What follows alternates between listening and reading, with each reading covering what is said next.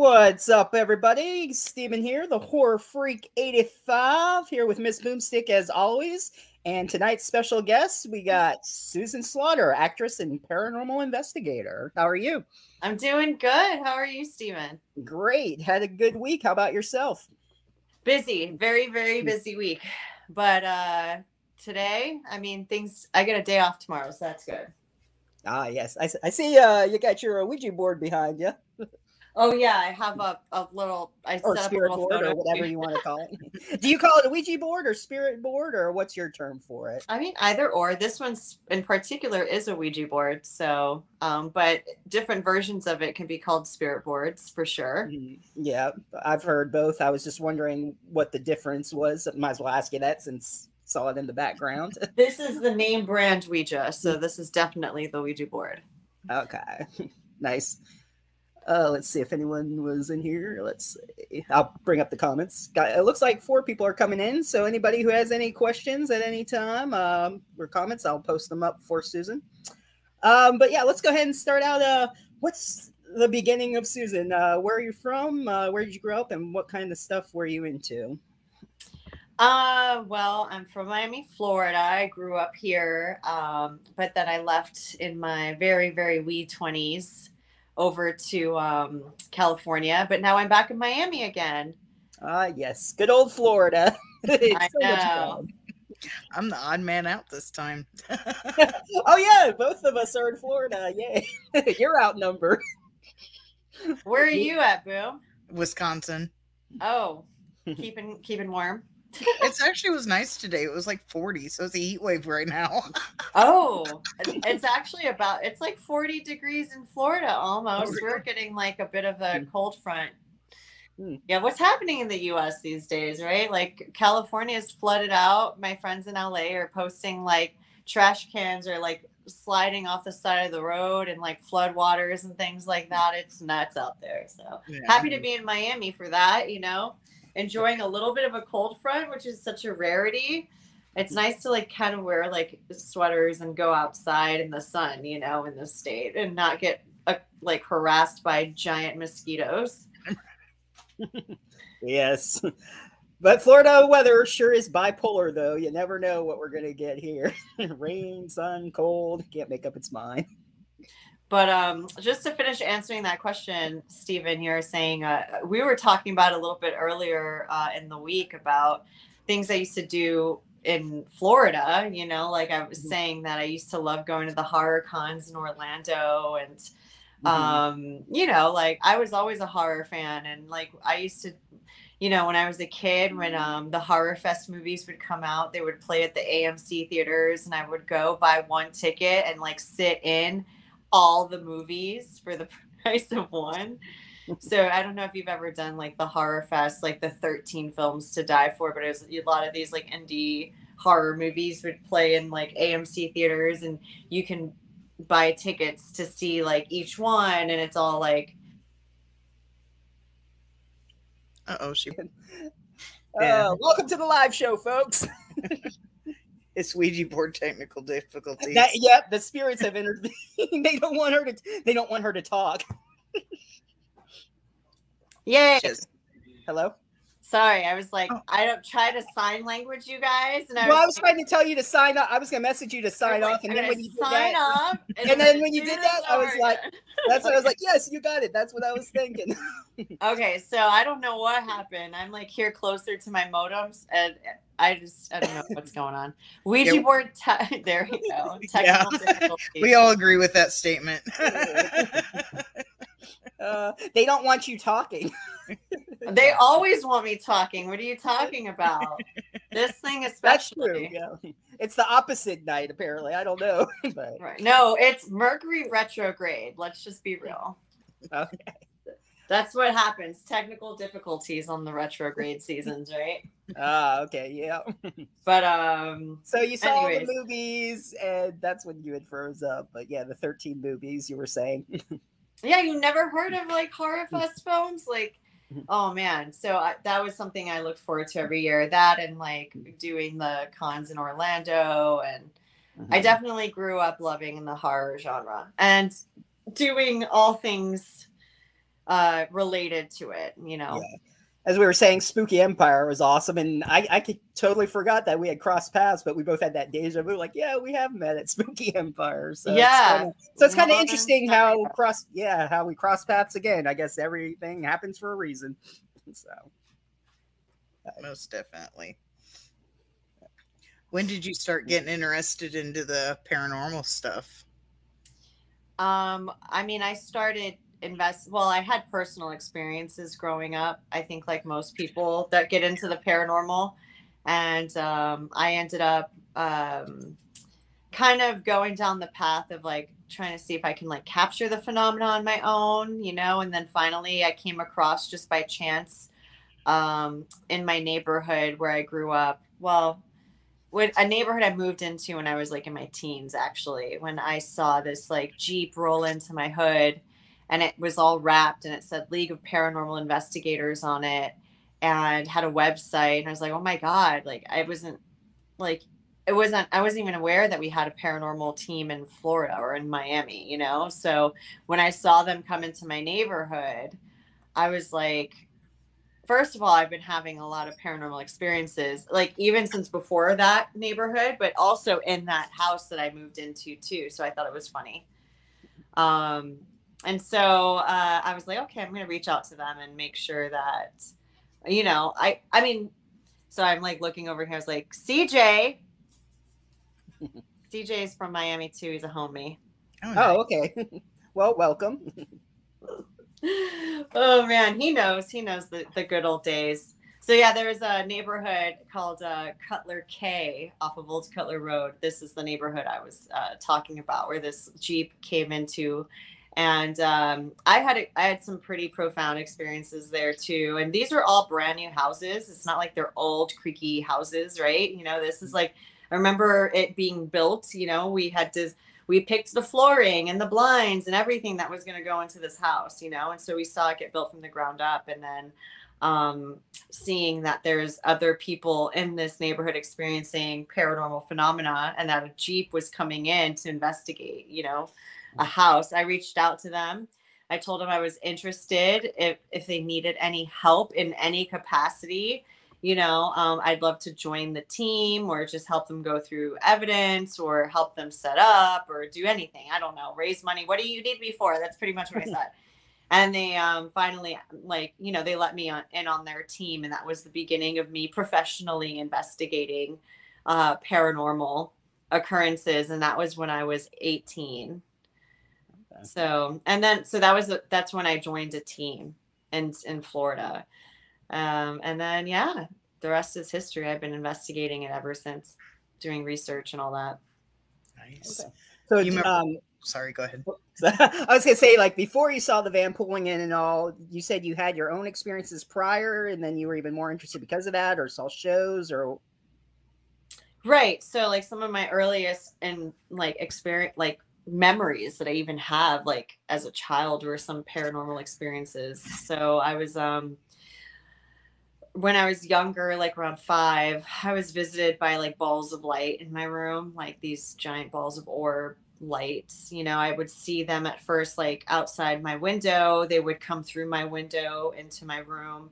I would get awakened in the middle of the night by these lights that were just like hovering over my face, pretty much. Um, sometimes I would see these uh, tall shadow forms or figures like in my room. Sometimes they would be humanoid. Sometimes they'd just be giant mists, you know? Um, and that was a pretty regular occurrence. Like the lights or the shadows were happening almost every night. Um, and so my mom, you know, when I brought it to her attention, I, I think maybe so I wouldn't like constantly sleep in her bed every night. She was saying like, "Oh, don't worry about the, the those are your guardian angels and they're there to protect you." So she kind of instilled the idea that they're not these harmful things.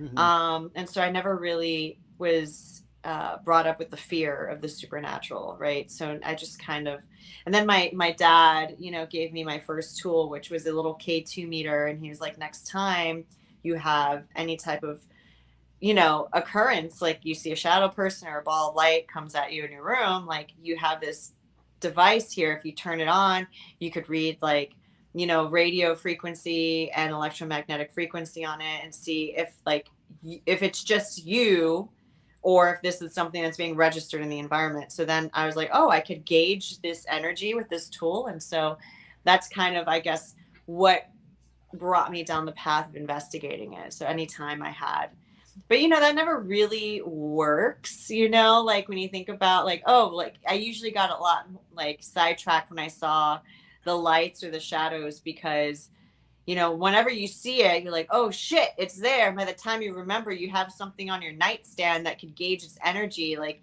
that that doesn't like come second nature where you're like oh maybe i should grab that and like gauge the energy in the room right now.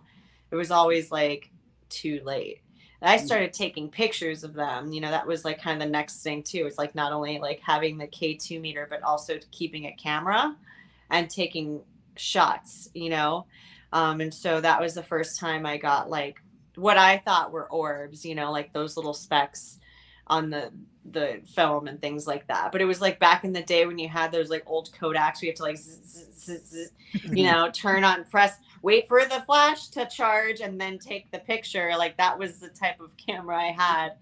And so I'd have to wait for them to get developed, you know, by the time just to see if I captured anything.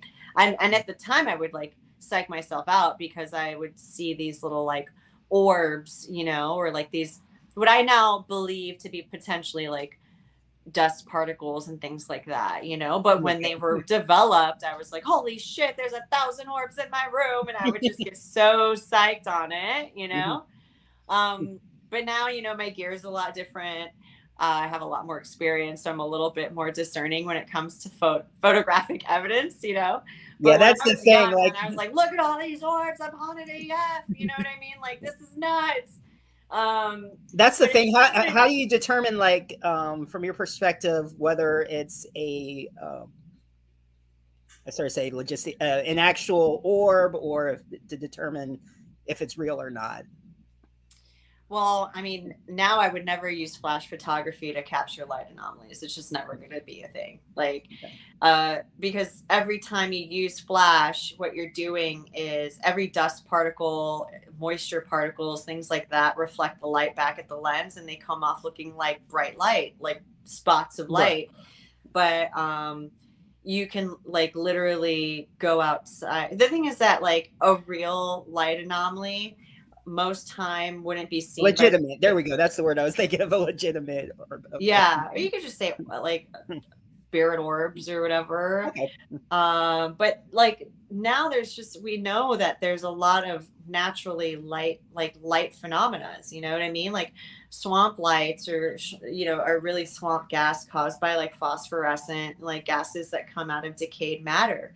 You know, and it could rise up, and it's like and I've seen this stuff with my own eyes, you know what I mean? Where like, you know, I'm walking through a marsh and then I step on something and then all of a sudden you get like a poof of like phosphorescent stinky gas and it's like right there and it's like it's not super bright but in, in pitch black conditions it's pretty you know you could see it with the, the naked eye um, and you know also i mean i've just seen bioluminescence in nature so much now um, I know a lot about piezoelectrical like currents and things like that, like the anomalies that happen when the tectonic plates slide against each other. They'll release like, you know, these kind of like glowing lights, you know, from the ground.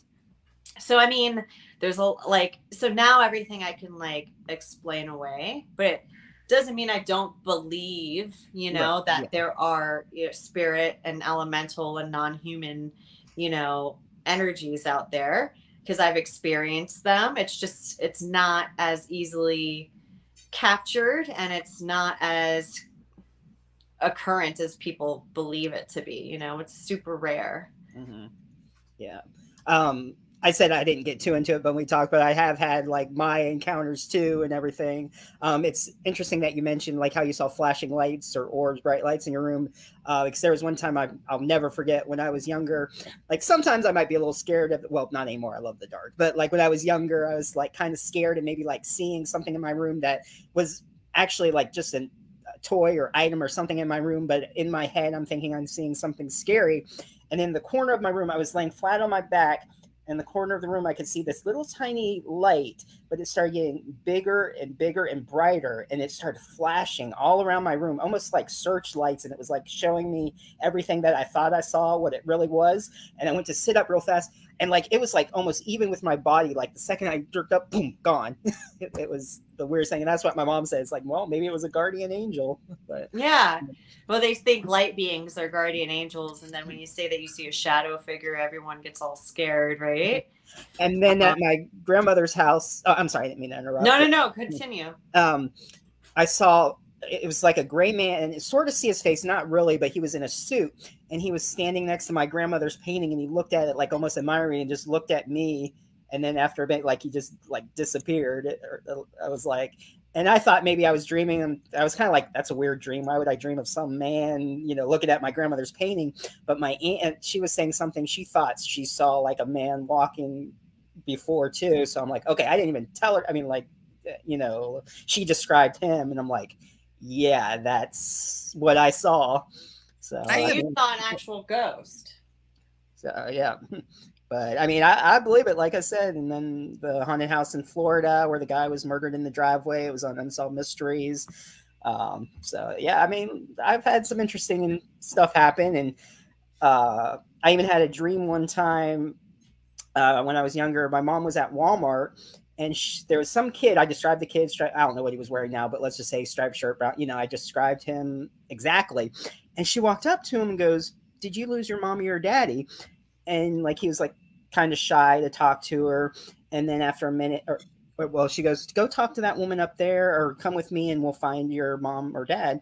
And then a guy came up, said, "Oh, that's my son," and the kid ran up to him, gave him a hug, and um, it like ended. And I was confused. I'm like, "That is the weirdest dream ever." A week later, I was heading up to Taekwondo. I was, I don't know how if I was 10. I like I was young too when I had this dream. And she goes, Oh, you won't believe what happened to me when I went to Walmart. Uh, there was this kid, and I went up to him. I go, Did you lose your mommy or dad? And everything that I said happened. like almost like I was watching it as a viewer ahead of time. It was So weird. that's more like a psychic perceptive, you Mhm. know, situation.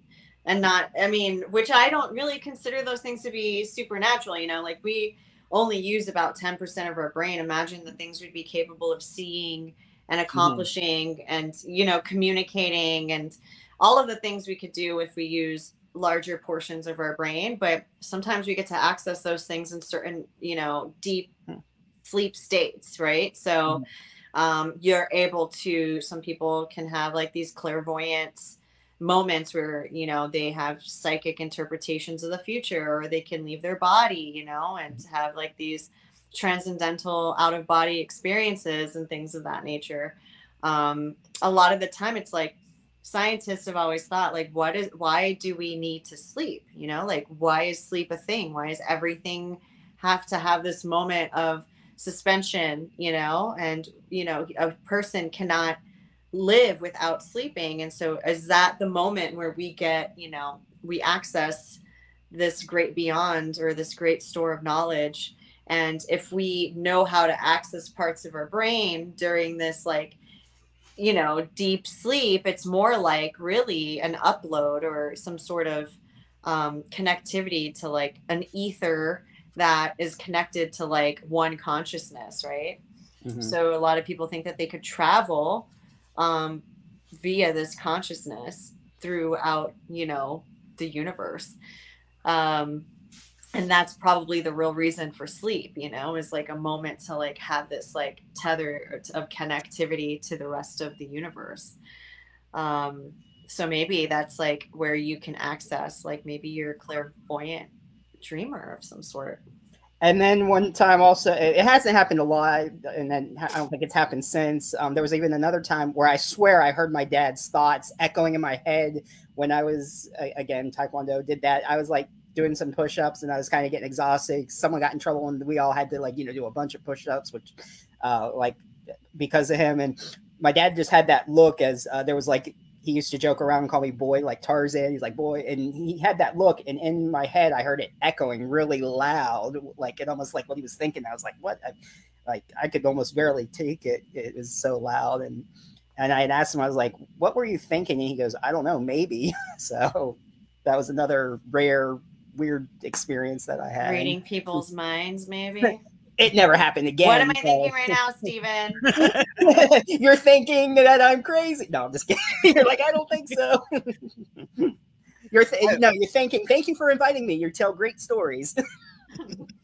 uh, go ahead, boom. Since I've been rambling on, but uh, But I was one so just one quick thing. We have this house is like a hundred some odd years old, but I've had experiences before that. But anyway, I just got to talk about this one because it's just so comical. I have to bring it up to somebody that knows a little bit about hmm. paranormal stuff. Well, I was getting ready. It's like random here. It's like you don't see stuff all the time. It's just sporadic and random. Well, anyway, I was getting ready to take my dog out, and we have to go through the kitchen, and then there's a door that leads to the basement, and there's like five steps, a landing, back door, and then more steps to the basement. I open up the door, and at the very bottom landing in the basement, there's just this gray shadow figure just standing there. And the lights on in the basement. I could just see him, and all of a sudden they do. I swear to God, it looks like straight out of a cartoon. They like lift one leg up, the arms go back, and they just like disappear, like they took off running in. The, and Like, what's funny is my dog saw it too, because Yeah. she took off down in the basement and started running around trying to find something. But it's just, have you ever seen something so like do almost like a Looney Tune pose? It just like lifted one leg up and his arms went and it just like poof, like it dashed off. I mean, I've seen some goofy haunts though. I'm not. I'll be real. Like, I, I. But it's just like any other person, right? Like we have our goofy moments. Like imagine getting caught red-handed doing something, and you just have like an awkward, like, oh shit moment, right? So, like that's kind of like I think the same thing. Which what does that tell me? You know, like from that experience, right? So you always like I always think the breakdown of it. Like it reacted to you. So what is it? It's obviously something that was aware of your presence. You know, it's not know, some sort of type of um, residual haunt. Like you know, residual haunts they wouldn't act any differently if you were around. You know, because they are unaware of your energy of your existence. But this is a thing that the second it realized that it was like being observed by you, like had a reaction to it. So it's obviously sentient. It's obviously understands like something else can see it, you know, and, and that it could see you, you know, and so it had this immediate reaction. And so that tells me it's some form of intelligent energy, you know, something which then, you know, a lot of the time it's like, is that a ghost energy? Like a lot of the times I find that actual ghosts don't really have an idea that they're sharing the space with like the living, right? Um, uh, so I always say if something is aware of your presence, either it's non-human in nature or it's some sort of astral traveler, you know, um, an astral traveler can be another human being that's still alive today, but is having like an external, like, you know, it's untethered from itself, you know. Um, I also believe that, I mean, not that that was a, you know, doppelgangers are pretty like solid beings, but like you can have like kind of energetic schisms that have a, a little bit of like um, a sentience to it and understanding like um, i guess what i'm trying to say is that if it's from a living person can still have a reaction a living reaction in our dimension um, even if this person is not attached to its spirit like because people can have like schisms from like energetic schisms like so i could still be here but i could have had a traumatic experience in your basement and an aspect of my consciousness got stuck there and i didn't have to die to haunt your basement you know what i mean? I could still be alive somewhere else in the world in another house in another state in another country and still be haunting your basement you know because something severe happened to me there. Um, it could also be an aspect of yourself your consciousness you know like um, that's the reason why poltergeist activity exists because it, it's it's something that um, exists within our dimensional space and can interact with dimension like you know physical objects within our space as well. So i mean it's i always try to tell people it's like just because you see something unusual like lights and shadow people and that doesn't necessarily mean it's a ghost but then i always like finish it off it could be something like non-human in nature you know like something that never was a human to begin with and is still a sentient being super intelligent um, and it, that doesn't make anyone feel any better but we saw the lights too. This was a long time ago. Um, I can't remember. Uh, we'll say like 2009 because I think that's the year my grandpa passed away. It was shortly after he passed, but we saw this blue orb. It was probably yay big round. It was about the color of my shark over here, and I didn't see it at first because uh, me and my son was getting ready to lie down, go to bed, and my son just said that Grandpa came and said goodbye, and I was just like, "What?" We had the lights off in the room, and at the time we had to share a room and I was like, "What?" And I kind of I looked around and I caught it right at the door before it left, and it was just this blue, almost kind of looked like a lightning blue orb, and then it disappeared. And I just always felt like that was Grandpa. It could have been, could not have been. I don't know, but that's the only time I've seen the way you describe the orbs is exactly how I've seen true orbs as well, and they always tend to be this like bluish hue and always um like I've seen them look massive, like the size of like from a softball to like almost basketball size. You know what I mean? Like, um, and they always seem to be in like an ultraviolet spectrum of light. You know, and um, I think that that could be a lot of the time that could be like the before after residue of a manifestation. So what you're seeing could like there's opinions all right. Like all of this everything any per, like paranormal investigator that tells you any of this stuff, this is all opinion, right? This is not exact science, right? So, in my opinion, I believe that when you see like orbs and things in that nature, it's like a, either a precursor and after effect of a manifestation. So we're seeing, you know, electromagnetic energy as it's starting to change within an environment just before we start seeing something actually manifest, like a spirit, or you'll see like a lot of the times on investigation what looks like somebody striking a match in the dark but there's nobody there. You just see these little sparklers of light everywhere. And that's like the beginning of a manifestation and you start getting enough energy and then eventually you might even see like an orb manifest. And then usually that's when you'll get like an evp hit where you like pick up a, a voice or like a, a disembodied voice or you'll get an image on a camera. A lot of the time your eye won't be able to convey these light spectrums that these energies live in. You know, our eyes can only see within a certain spectrum of light. You know, we can't see well into infrared or ultraviolet. Like we could only see like the smallest, like not even 1% of the the electromagnetic light spectrum, right? So what we're seeing is only what our eyes can convey. So unless you have cameras running, you know, you might actually see that orb, but you could have captured, like you could have seen a full-bodied apparition on a camera um, and you could have probably recognized that person you know like um, sometimes with children they don't lean so heavily on physical you know eyesights you know and so their perceptions are still um, connected to um, i guess like a spiritual perception. It's it, that gets trained out of them as they get older you know where people start you know telling them like oh um, those don't exist, ghosts don't exist.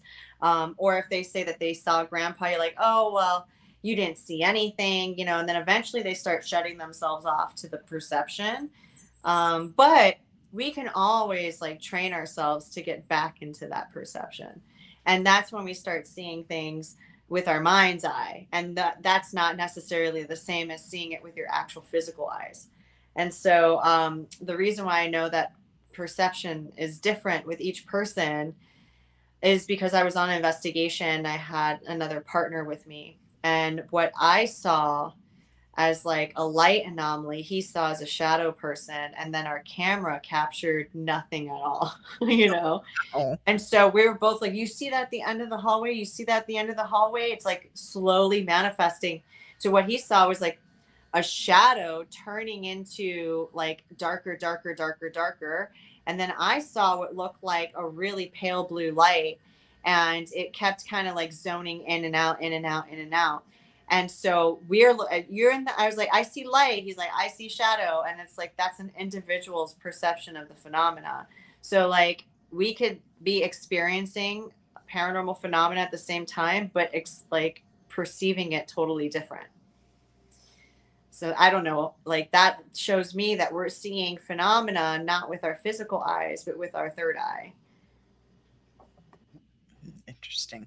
Yeah, I've always encouraged him. Like when he first started kind of seeing things, it was about the time my grandpa passed away, maybe about a year before that, because we had another member uh, pass away before that. So it was like 2008, 2009 that he had a few little experience. I forget how old he was.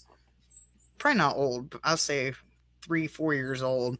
But I started letting him watch Ghost Hunters actually. To try to show him, you know, this stuff's not scary and it's not um um that other people see it as well. Because i had started having my first experience i was like 13 14 and you know my family was like oh you didn't see nothing. You're crazy. This and that. And eventually after living in the house that i had my experience everybody but my dad ended up having something but my dad was the type of person if he did see something he would never admit to it so he could have seen something don't know but that house was just I got a lot of stories from that house. It was it was bad. We think it was kind of the town I lived in had a lot of mine shafts, and we think it was in or like around a mine shaft. Mm-hmm. Yeah, I mean, when you have mine shafts, I mean, you had like a town that like grew quickly on you know real hard physical labor.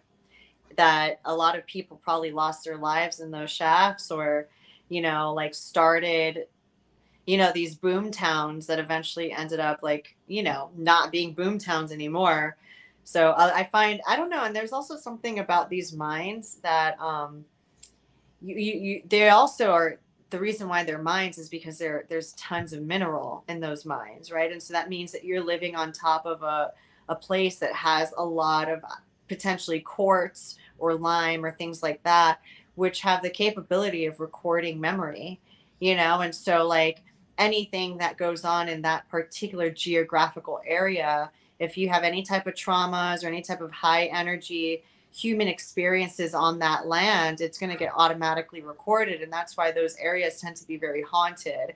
Um, and it's you know it is spooky that you have these like deep pits into like what seem like hell you know all around your neighborhood.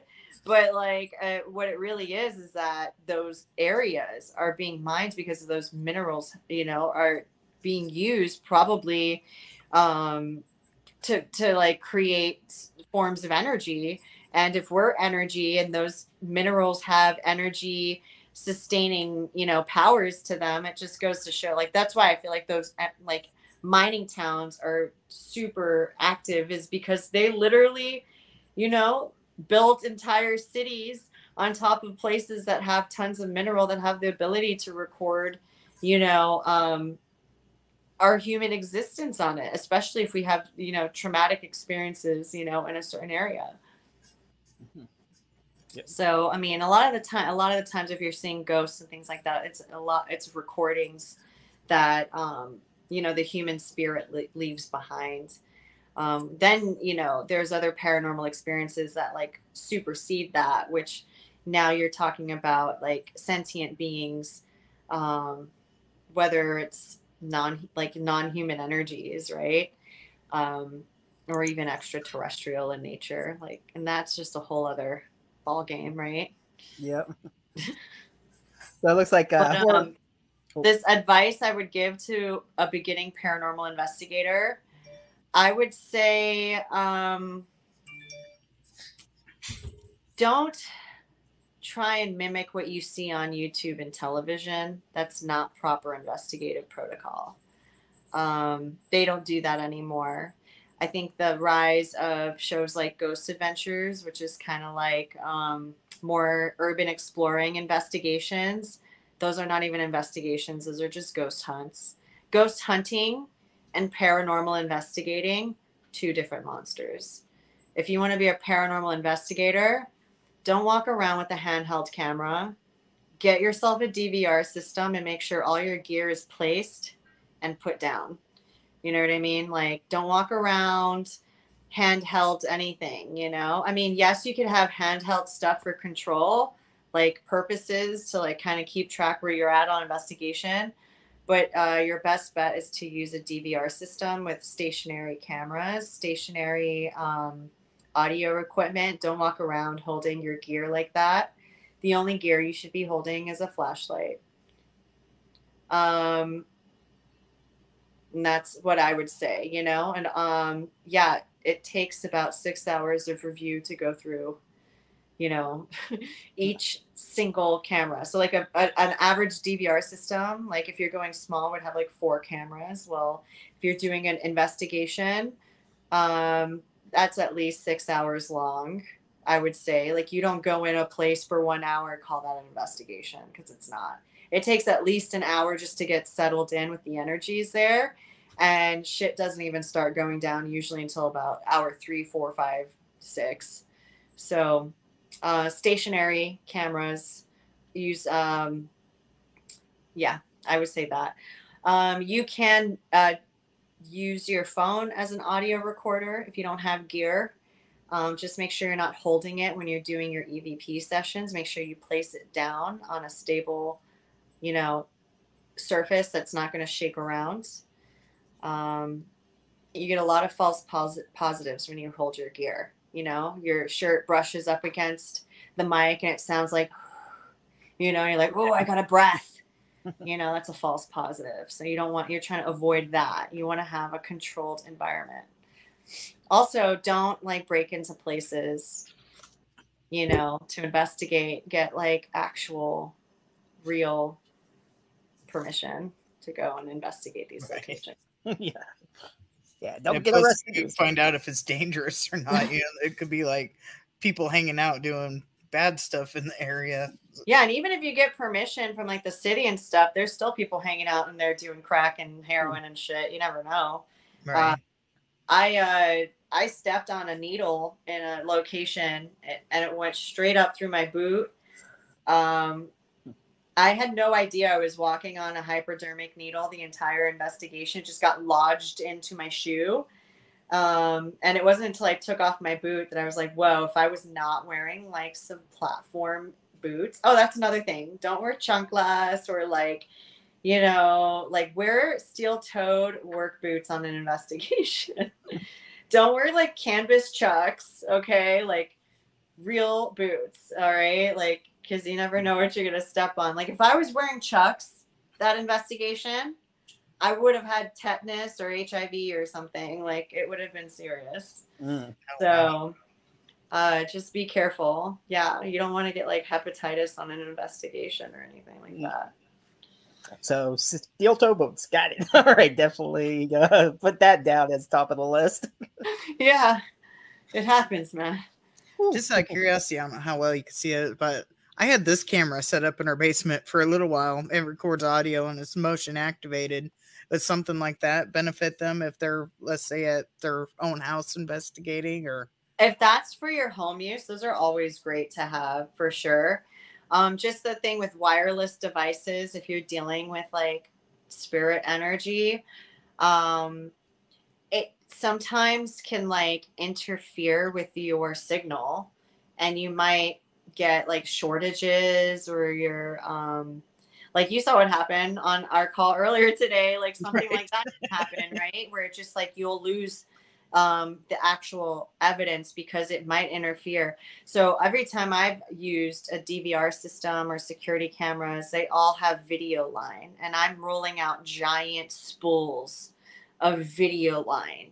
You know, yeah. like between the DVR and the camera. So everything's plugged in. Yeah. This has a little SD card. Mm-hmm. It has a mm-hmm. power cord. I just don't have it on right now, but we had it in the basement. Uh, we got it after I saw the shadow figure I was telling you about. Try it would go off all the time. And I went through so much footage, but I just got so burn out because it was just so much like nobody in the basement and it'd just be going off constantly. And that's motion activated, right? Which is right. also really clever too because then you don't have like it only will turn on when something happens. But then at the same time, what is motion activated? Like, what if you have an energy that doesn't have a body? How is it going to set off emotion? You know, unless it like emits some form of light. And that looks like an IR camera. So you would only understand infrared light or light within a visible spectrum that we know. Sometimes phenomena happens in like super, super deep ultraviolet, you know, light wave spectrums.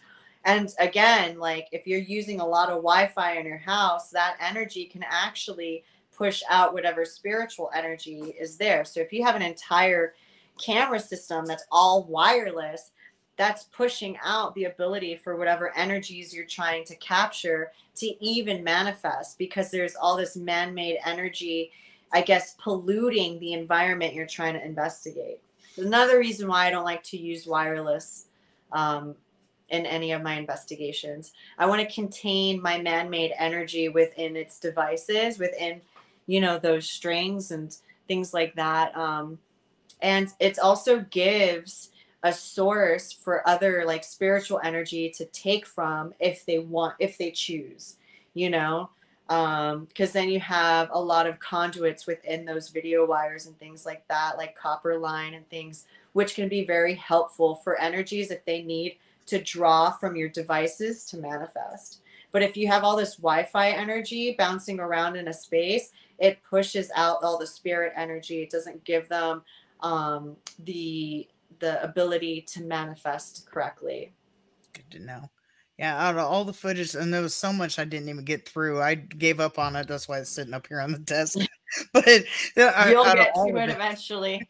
Who but, knows? Yeah, you like the mecca or gold of like paranormal evidence on there, and like you could become could like be. we did. You'll never be rich by being a paranormal investigator, right, no matter yeah. how cool of a piece of evidence you captured. Everyone will like nitpick at it and be like, "She's a fraud." Right. Yeah. Which you know, I just was for more my own like seeing kind of what's going on is more of that. But we did find one that looked like a face kind of manifesting. So it was about the only thing I was able to found out of all of it. I say there was so much that ended up getting lost because we had to like wipe the memory of my computer and lost a lot of it. But yeah, I need to set it up again at some point. There's so much to go through. It is. It's too much. Um, one of the questions asked down there about the Christmas horror film that I did was called Slay Belles. Yeah, I told her that. That was my mom stopping by. So. Um, I don't. I can't see the chat, so I can only see whatever he pulls up over here. Um, favorite locations that I've investigated. Uh, there's a lot. I really enjoyed um, investigating um, El Morro Fortress, La Fortaleza Morro in like um, Puerto Rico. That was pretty cool. Um, I investigated uh, Mayan temples in Belize. That was pretty awesome. Incan temples in Peru. Um, I guess to, uh, that was probably one of my favorite investigations. Oh, I did the Galleries of Justice in Nottingham. That was my first investigation on Ghost Hunters International, and that was a really awesome investigation. Um, that's like an old courthouse. Like a lot of people were executed there. Oh, and another, um, I guess, uh, I, I really liked investigating Eastern State Penitentiary. That was cool. Um, yeah, a lot of um, people seem to like that place. It's just such a cool looking location. Like I can really like love an investigation that I do regardless of the amount of paranormal phenomena I gather, if I just really resonate with the location, if it's beautiful, if it's cool, if it's fun, if the history, you know, like that's all I need to have a good time on an investigation. I don't necessarily need to get like amazing, you know, evidence of the paranormal. I could just like have a great time at like a place. I did a uh, Maplecroft, um, which is where Lizzie Borden moved into after she was acquitted of the crimes of killing her parents. Um, she lived the rest of her days in this gorgeous mansion in Massachusetts, and that was also a really cool location um, gorgeous Victorian architecture. I get swayed a lot by architecture and anything ancient and spiritual. So, like ancient monuments and beautiful, epic locations, like I'm in. nice. yeah. Yeah, that'd be interesting to travel and check out all those different places and experience that. So yeah, I've only been to one. it was um, it goes by comp- couple names. Actually, Ghost Hunters went to it, not the international one, but the regular Ghost Hunters went to it. It was um, it's, I think they called it the Peoria Insane Asylum, but it's in a town called Bartonville, so everybody in like the area knows it as a Bartonville Insane yep. Asylum. Or um, oh crap, I had I can't think of the doctor's name. It started with the Z. I love an asylum. Those places, those definitely have some of the heaviest energies on investigations. Um, all that, you know, traumatic patient energy that's left behind. It's Zellers, Dr. Zellers. It just popped in my head. Yeah. But, uh, and uh, if you ever heard of the story of Bookbinder, he was like the one of like in at least Illinois that I'm aware of, Central Illinois. He was like the biggest ghost story. He was his ghost was supposedly witnessed by 300 people, including nurses, doctors, and stuff like that. So if you've never heard of Bookbinder, I would look into that. It's a very interesting story. In Illinois, huh? Maybe yeah. I'll go at the Dark Zone, which is like a production that I work with other paranormal investigators. Uh, we recently did um, the Conjuring House, which was a lot of fun with the um, with the family that the movie is based on. We brought them back and did an investigation with them. Um, and then we also did the Lizzie Borden house. We did the Queen Mary. Um, we did a police museum that used to be old headquarters uh, in Los Angeles. Um, yeah, we're constantly going out to locations and doing these large scale investigations with these teams, with the team that we have which are other investigators from series that you probably know and love. And we all get together and investigate outside of the television world with each other since we're all friends, you know? Mm-hmm. It's like, okay, like, so you're on that show and you're on that show and you're on that show. Like, we never get the chance to like investigate together. Let's get all together and just do something we've always wanted to do. And that's kind of like what the dark zone is. And so if you ever want to check out our investigations, that's the thedarkzone.tv and we do it all online. Yeah, I was just about ready to ask if there's anywhere we could watch that. Yeah. Collaboration of everybody. so, yeah. So I'm assuming like Steve and Tango and them. Well, they um they haven't investigated with us, no. But oh, okay. We use uh like we have Kristen Luman and Jay Verberg and Patrick. Um, they're all from Ghost Mine, and then we have like other people come on like Dave Schrader, and um, we had like uh, Brandon Alvis, Mustafa from the new Ghost Hunters, like A and E's Ghost Hunters. Um, we've had, gosh, it's like all this with so many people. Steven, like the the those guys um, as much Steve is a good friend of mine and Tango, like there were those guys were my mentors. You know, they were the reason why I ended up on Ghost Hunters International, and I still keep in touch with Steve. He's a friend. He's he's a cool dude, but they're so busy doing their Ghost Nation stuff and they're constantly touring. Like we never get the chance. Right. Same thing with like Amy and Adam from like Spirit, um, from uh, Kindred Spirits. They were originally part of our team and then they just got so busy doing kindred spirits. It's like when you do like network television investigations they have you on the road nonstop. The last thing you want to do when you're on your free time is go on another fucking investigation. right. Yeah. Okay. Like, so they're just like, hey, high fives, but no. All right. Yeah, I just got back from a 70 day run. They're like, we just came back from like the overhaul of investigations. The last thing I want to do is go on a fucking investigation. Let's go investigate for fun. Shit. yeah. They get paid for that. Well, I mean, we obviously, we pull together funds and all that stuff. And so it's not, it's you know it's still professional investigations and stuff but um lately you know and, and also like with the dark zone we kind of we do have our stationary cameras but we do a lot of like a little bit of the urban exploring ghost hunting on that as well too. So we're not super purist right? Like yeah. you know that the thing is that when um, the question came up like what he asked about being a paranormal investigator so I just wanted to make a real quick definition between a ghost hunter and a paranormal investigator. Mm-hmm. All right. Like, so choose what you want to be. Um, one is an urban explorer with a camera looking for ghosts. The other one is looking for hard evidence using controls, checks, and balances. So if you want to go down the scientific route or you want to just go have fun with your friends, go have fun with your friends.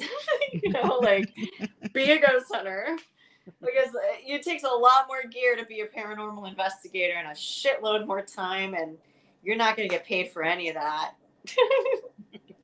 Unless you blow up on YouTube or something and give ad and even revenue. then, you're getting paid like a school teacher. So right. that's not even like really. I have other jobs. Why do you think I have to like do film and work on tours with music and you know sometimes i have to like moonlight as a bartender when my seasons aren't on you know what i mean? Like you're not making money as a paranormal mm. investigator. It's a passion you know? Like either you have the passion or you you don't. It bleeds you dry like financially and everything so.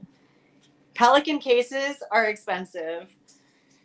It's like $200 for the case to hold $200 worth of gear. Oh, wow it's nuts.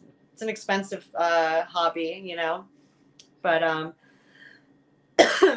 yeah. I'm not sure what Peggy's asking. Yeah, I'm not, I'm not sure either. That, have you heard of the old H? Have you? No. Maybe you'll know what she's talking about. I'm not sure, but whatever the maybe she was typing is. something and it didn't type, or I, I don't know what that is. A lot of the stuff in the U.S. I haven't had the chance to explore because a lot of my investigations are abroad and I work with teams outside of the US. So um, I hate to say it, but I haven't investigated much in the US at all. Like now is the time that I'm starting to kind of get into my own backyard, so to speak, when it comes to the investigations because I, I started off in the international sphere when it came to going, you know, doing the investigations abroad. I went to, I've I've been to 42 countries and I've investigated in most of them, you know, um, except for the last two countries I went to, which were in the Middle East, but I went there mostly for research on the jinn, you know, and so um, whenever I'm doing my correspondence with Paranormal Caught on Camera, I've been doing a lot of, um, I just wanted to be more a voice for like the types of phenomena is going on in the Middle East, you know, and, and get hands on, you know, um, education on Muslim outlook on supernatural phenomena, right? So, of course, I get the opportunities to go and study those in countries by professionals, you know, and um, although I didn't like go on any investigations, I definitely did visit a lot of these like sacred sites and learn from you know, a Muslim, you know, about their beliefs, you know, and, and that type of phenomena. Um, it's like, I, I honestly have so much more fun outside of the US. I'm not going to lie. The ghost stories in the US, um, not that I don't want to say there. There's definitely a lot of interesting ghost stories, but they kind of all revolve around the same thing, yeah. which is about you know 200 years old worth of history and trauma um, unless you are investigating you know um, indigenous people's you know stories in our country. Um, but then you go to places like just across the pond in the uk and there's buildings there that are thousands of years old you know that ha- are still standing that are still being utilized. And the types of stories that are going on there the types of phenomena that's happening is much more different. And then you go even deeper, you go into like a, a temple that was built almost 4,000 years ago, you know? And it's like mm. that to me, I'm like, okay, now we're getting to some real deep rooted phenomena, right? Like this is the type of stuff I'm interested in. I'll definitely take a bite out of those types of investigations. Um, you know, like the in the US we get a lot of like a lot of the Confederate um, or, you know, I guess like the Civil War history. We get a lot of the um, genocidal history against the natives.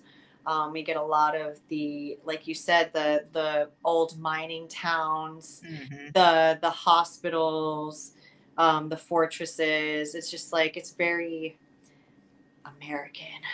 Mm-hmm. I don't know how to explain it. Like I don't I, I don't want to talk sound like I'm talking shit, but if I had to pick like between investigating like the Alamo and investigating like Incan territories, I would definitely go to South America first. I think most people would, to be fair.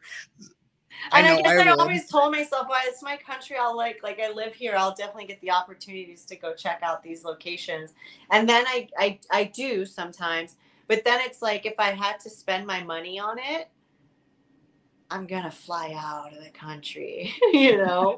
I'm like, I'm going to Mexico instead and like checking out like the Teotihuacan pyramids and doing investigations around that, or going to the, you know, um, what is it, the the City of the Dead and things like that, which is definitely more my alley. Um, but uh, yeah, I don't know. I don't know what else to say. The last country I went to to do anything like in that nature was I went to United Arab Emirates and I did Dubai and I went to Abu Dhabi and then I went to Egypt after that, just like in the same trip, and I did Cairo and Giza and Alexandria. And I learned like Alexandria was really interesting. I learned a lot about like the era of like Alexander the Great and like Cleopatra and I went into these like amazing tombs underground. Um, and I had a lot like there wasn't a lot of experiences that I had there, but just like again, like I don't need to have an experience to really enjoy like being surrounded by crypts and graves, you know, and I'm literally finding human remains on the floor, like bones everywhere. Um, places I would love to investigate or return to in 2023. Um, I think she froze. froze. Yep.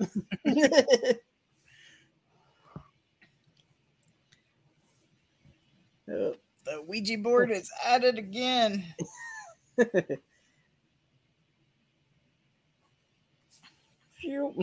I'm back. I'm back. I'm back. I'm back. Long time no see. I was like, as soon as it dropped, I just like, I know how to do this, and I was like, boop, boop, boop, yeah, I knew you knew. I'm like, yep, she'll be back. oh my god. Um, I want to go and investigate with some of my favorite teams. It's not so much about visiting locations right now. I want to like visit my favorite international teams um, that I worked with abroad because those those were my teachers, you know. They taught me about their culture, their language, their customs, their ghosts, their country.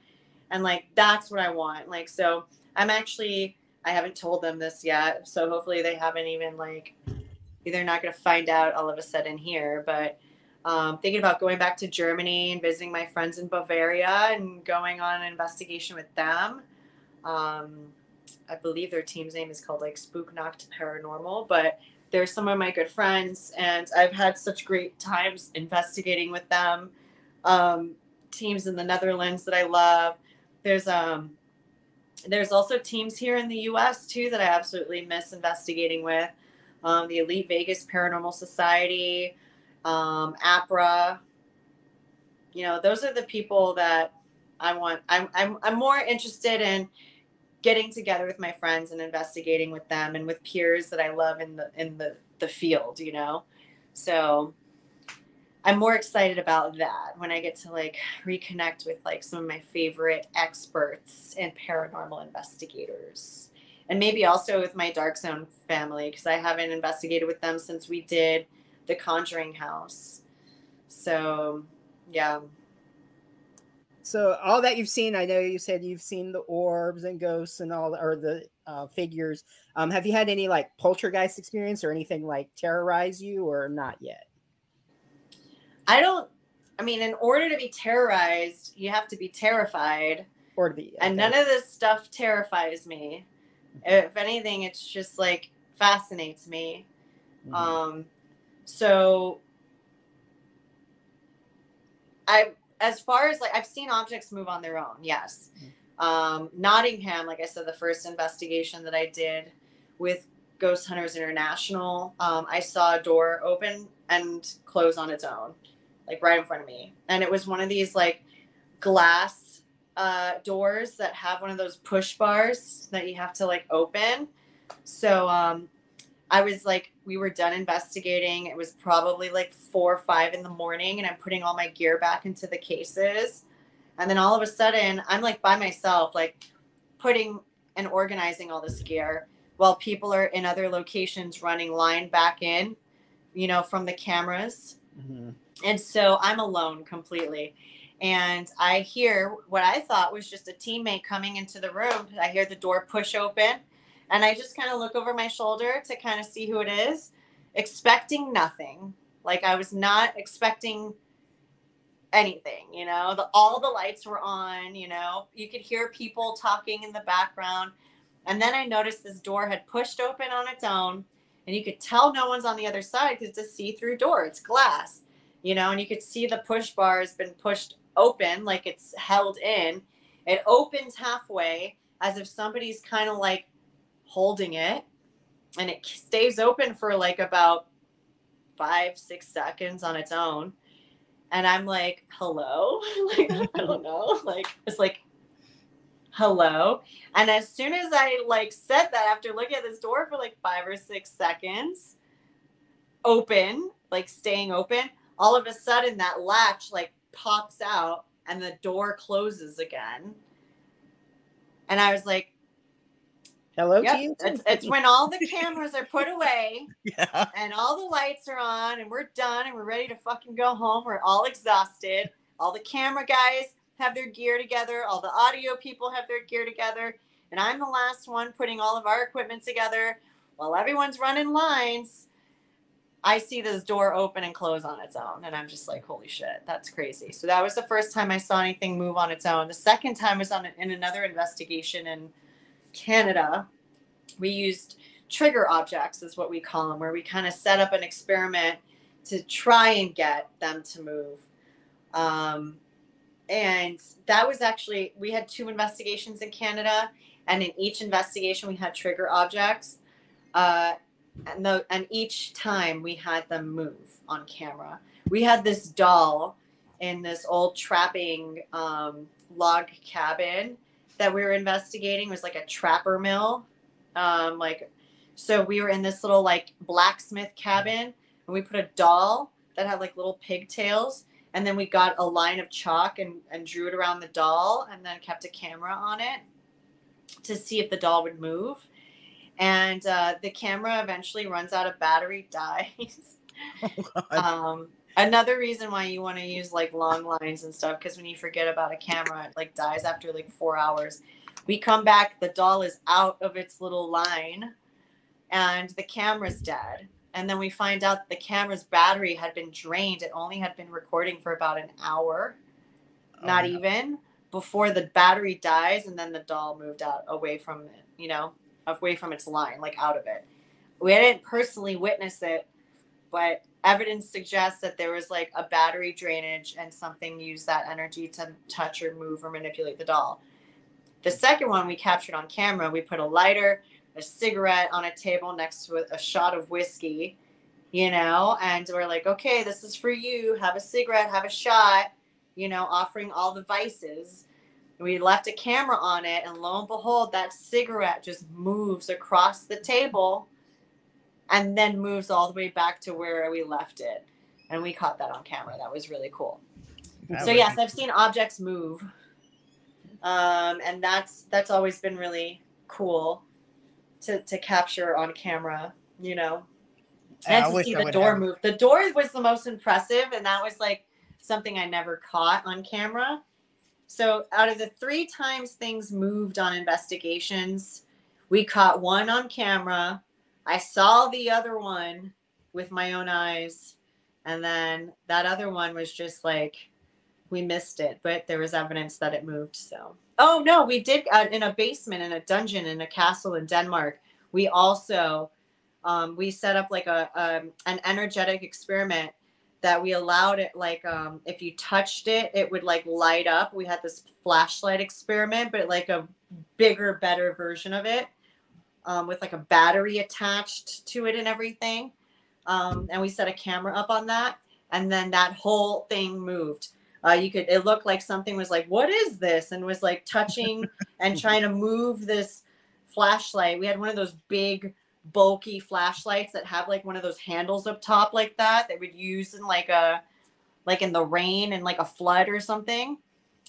Yeah, those definitely good things to use trigger objects. Ghosts, if it was a ghost, if it ever was a human, they love alcohol. Like bring whiskey, bring vodka, bring moonshine, bring wine, bring tobacco, bring cigarettes. Um, bring um, expensive objects like gold watches, things like that, things that people would be interested in in those days, right? Like, ooh, gold, I can use that. Ooh, whiskey, let me use that. I could use that. You know, like those are the types of trigger objects that I find are the most sought after by ghosts. Interesting. I had a couple different, I guess, stuff moving around. Like we'll call it the coal miner house for the lack of better term. But um, in that house, every time it stormed really bad, I had like little figures of like horses and little dogs and stuff because I was fairly young, and I had them lined out where they were facing outward, that like they could see me, and there's a mirror behind them, and they're sitting on top of a like a dresser. Stormed really bad. Those one would be like flung across the room by the door. They'd be either turned facing each other or facing the mirror. There'd be multiple different ways. And I'd have pictures on the wall that would be off the wall. And I had these, uh, I believe those those Japanese. Remember those Japanese masks that was popular back in like the nineties? The Hannya masks. I, I believe oh, so. or the little like porcelain. Yeah, the little porcelain masks with the little had, ribbons. I had three of them, and I had those are spooky. They all got destroyed just completely destroyed. I had a water bed, and the bed was probably a good foot away from the wall.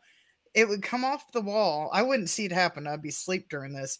It would come off the wall, and I'd wake up, and it would be shattered on my waterbed mattress. Shattered on the waterbed.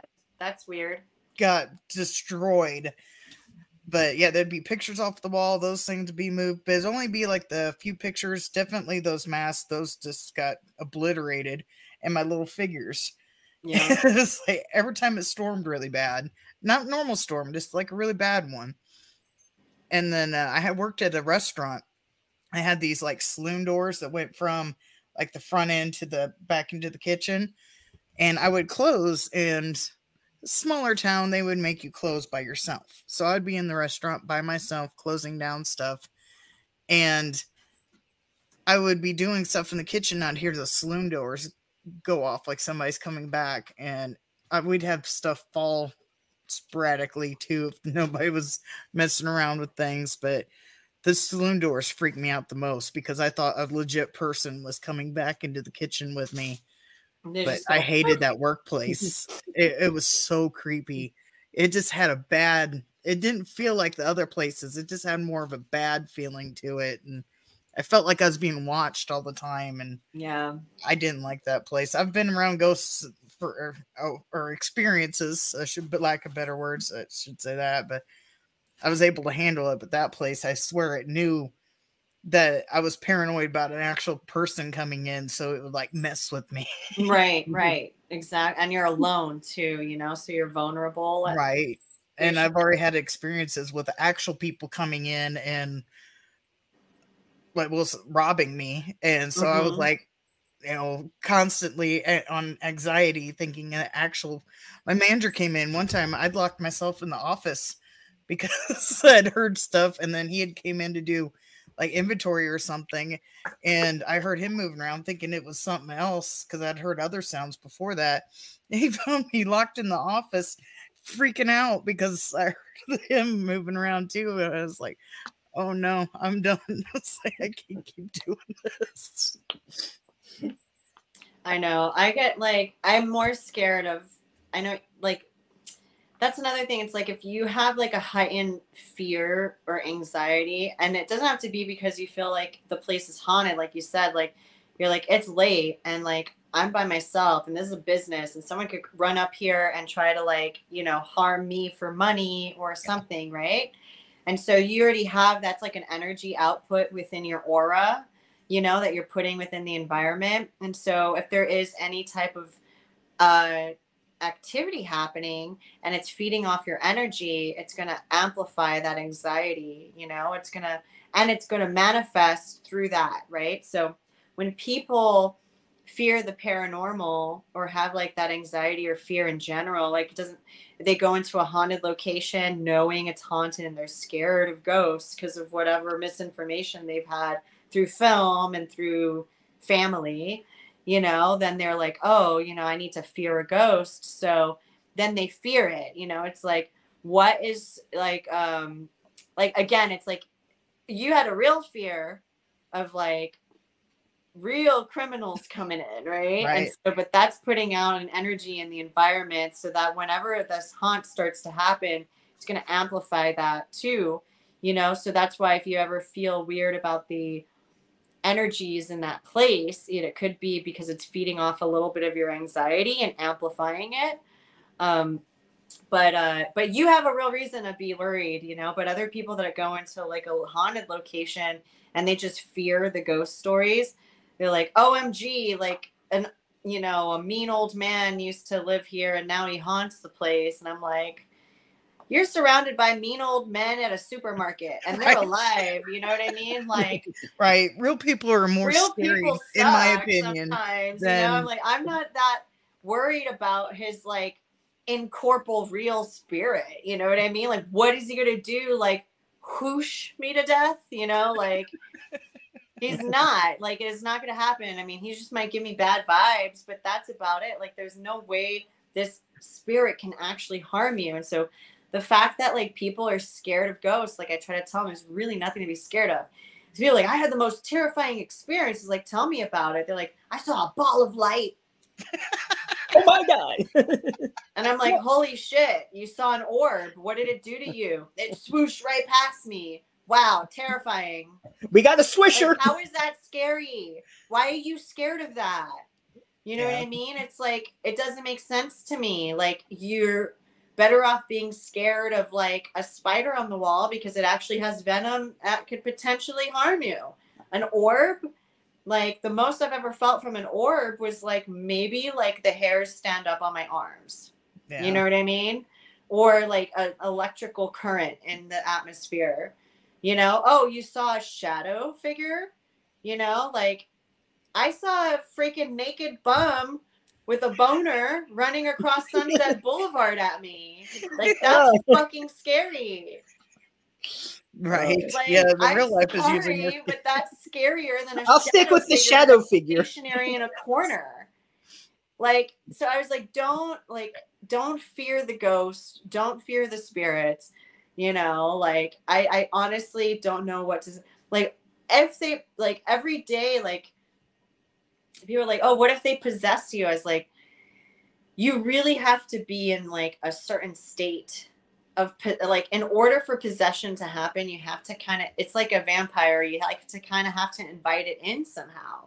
You know what i mean? Like it doesn't just kind of take over yourself. It's either you invited that type of energy into your life and it manifested in a way beyond your control and now you're possessed by an energy you know? But um that doesn't necessarily and then again it's like not as bad as some people think you know what i mean right. like I, it can get pretty dark, you know, like in a sense where like it can make people very depressed or agitated or angry or gain addictions or become suicidal. Yes, those are very real threats, but a lot of that is brought on by the individual and possessions usually happen um, as like a symptom of underlying issues within an individual already. You know what I mean? So you already were suffering from addictions, anxieties, depression, suicidal tendencies. And that's what called in this type of energy towards you because you were like a beacon of light to a moth. And that was the symbiotic, like energetic relationship you brought in and you fed, you know? So, um, that's the only way I feel people can, you know, get really affected by energies. Um, and it's more of a psychological thing and less of like a physical direct harm type thing. Um, So, I mean, I tell people just if you don't have fear for the energy, if you don't feed it negative vibes, you won't have a negative experience. Like I see a paranormal being, whether it's a shadow figure or an entity of any sort, and I'm I greet it with like gratitude and like thankfulness that it chose to show itself to me. I'm like, thank you for visiting. How can I help you? Type energy. You know what I mean? Like, let's mm-hmm. talk. What are you about? I want to know more about you. Thank you for choosing me. How how can I make your existence on my dimensional plane pleasurable and memorable? You know, like right. um, and so if you are like warm and inviting to these energies, you're going to get warm and inviting energy back. And that's just how it is because they can't feed off an environment if they have nothing from you. You know, so if you're giving them fear energy, you're going to get fear response. You know, it's so it's it's it's just go into a location not to fear it, you know, but to be like surprised by it and happy and elated that it that phenomena happened to you, you know. If I see something I mean, yeah, sometimes you get startled. Don't get me wrong. Yeah. Something can happen and like anything. My cat walks up on me a little too fast, you know, I get startled. Anybody, you know, you're not expecting something. Um, but then you have to ch- like that's just more of an initial reaction, but it's a mental reaction, the way you handle the environment that I think is important. Um, but other than that, like nobody really needs to fear ghosts or spirits at all. Right. Yeah, it just always felt like that one liked messing with me. It's like it liked doing that. Like every other stuff has experiences at multiple locations, and just that one alone, it was like tormenting basically. And the rest of them never had issues. I don't. As long as I know it's like actual like paranormal stuff, I'm okay. But not that not knowing if it's real person or not yeah. a real person, that was just like uh, I did not like that one bit. And and most ghosts, especially if they're about a hundred year old ghosts, you know, haunting locations, like those people back in the day would disagree with a lot of any modern person's situation. Right. I'd be like, "You're a woman. You suck. You talking to me, woman? Like, know your place. Get in the kitchen, right?" Um, so you have a lot of that like toxic masculine mentality that's that's what people used to have a hundred years men specifically had a hundred years ago. Uh, if you were a person of color god forbid you're living in their former house. What? You're not a slave? Like you you're you're a lower class? You're a woman? You're gay? You have tattoos you're a heathen right like and like any modern person is going to be hated by a Victorian ghost. Okay, like let's right. real. You know, like especially women get targeted a lot because if you're dealing with a man, like you don't normally address a man as a as a single woman by herself if he were married. Like they there was like protocols to like communication in Victorian ages. You know, you don't just go up to a married man as a woman and talk to him, you know? Or you, if you have tattoos, you're a low class heathen. If you're a person of color, you're beneath them, right? And so they're not aware of how, you know, progressive we are today and who we are. And so you can literally go into a location and the ghost will hate you right off rip because right. of who you are, you know? So that's kind of uh, where I'm at too. Um, same thing with like female like energies or ghosts. Like they might be a little weirded out by a man coming in and asking questions and being forceful, you know, because they they'll be really shy and elusive because they're like, I'm not supposed to talk to you. My husband's not around, right? Type deal. And so they will like hide away. And so I think it's important to have like men and women on a team because some energies won't talk to men and some energies won't talk to women because they're still living within that memory or that mental space of the Victorian times, right? Um, so it's just like that's another thing too is like when people like there's a mean old ghost and I was like yeah you a lot of these a lot of these investigators or ghost hunters these days walking in there with sleeves of tats their necks tatted and shit you know what I mean and they're just like, "Whoa, you're covered in the devil's ink," you know, and they're just gonna straight hate you. They don't understand it, you know, and you know, people going in there and using just casual dialogue is enough to be very off-putting to an old spirit, you know?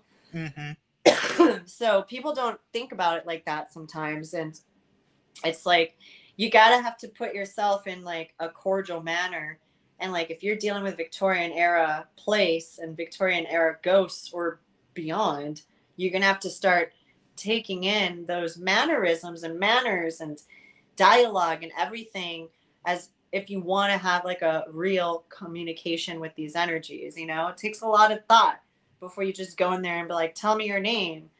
Like who are you? And he's like some puerto rican dude walks into a house and he's a lead investigator. He's like who is this mexican pre-spanish war garbage over here you know that's how they think you know Right, like, yeah. racist as hell you know and it's Oh, just yeah. oh my god like it's crazy to like and then you won't get anything because that spirit's going to be like i'm not talking to you you know like it, it's crazy to to think about it but you know i've been like women and guys like that's why guys get attacked on investigations attacked being like scratches or burns or irritations on on their skin which are still minimal okay? I i pet my stomach i pet my cat's stomach okay?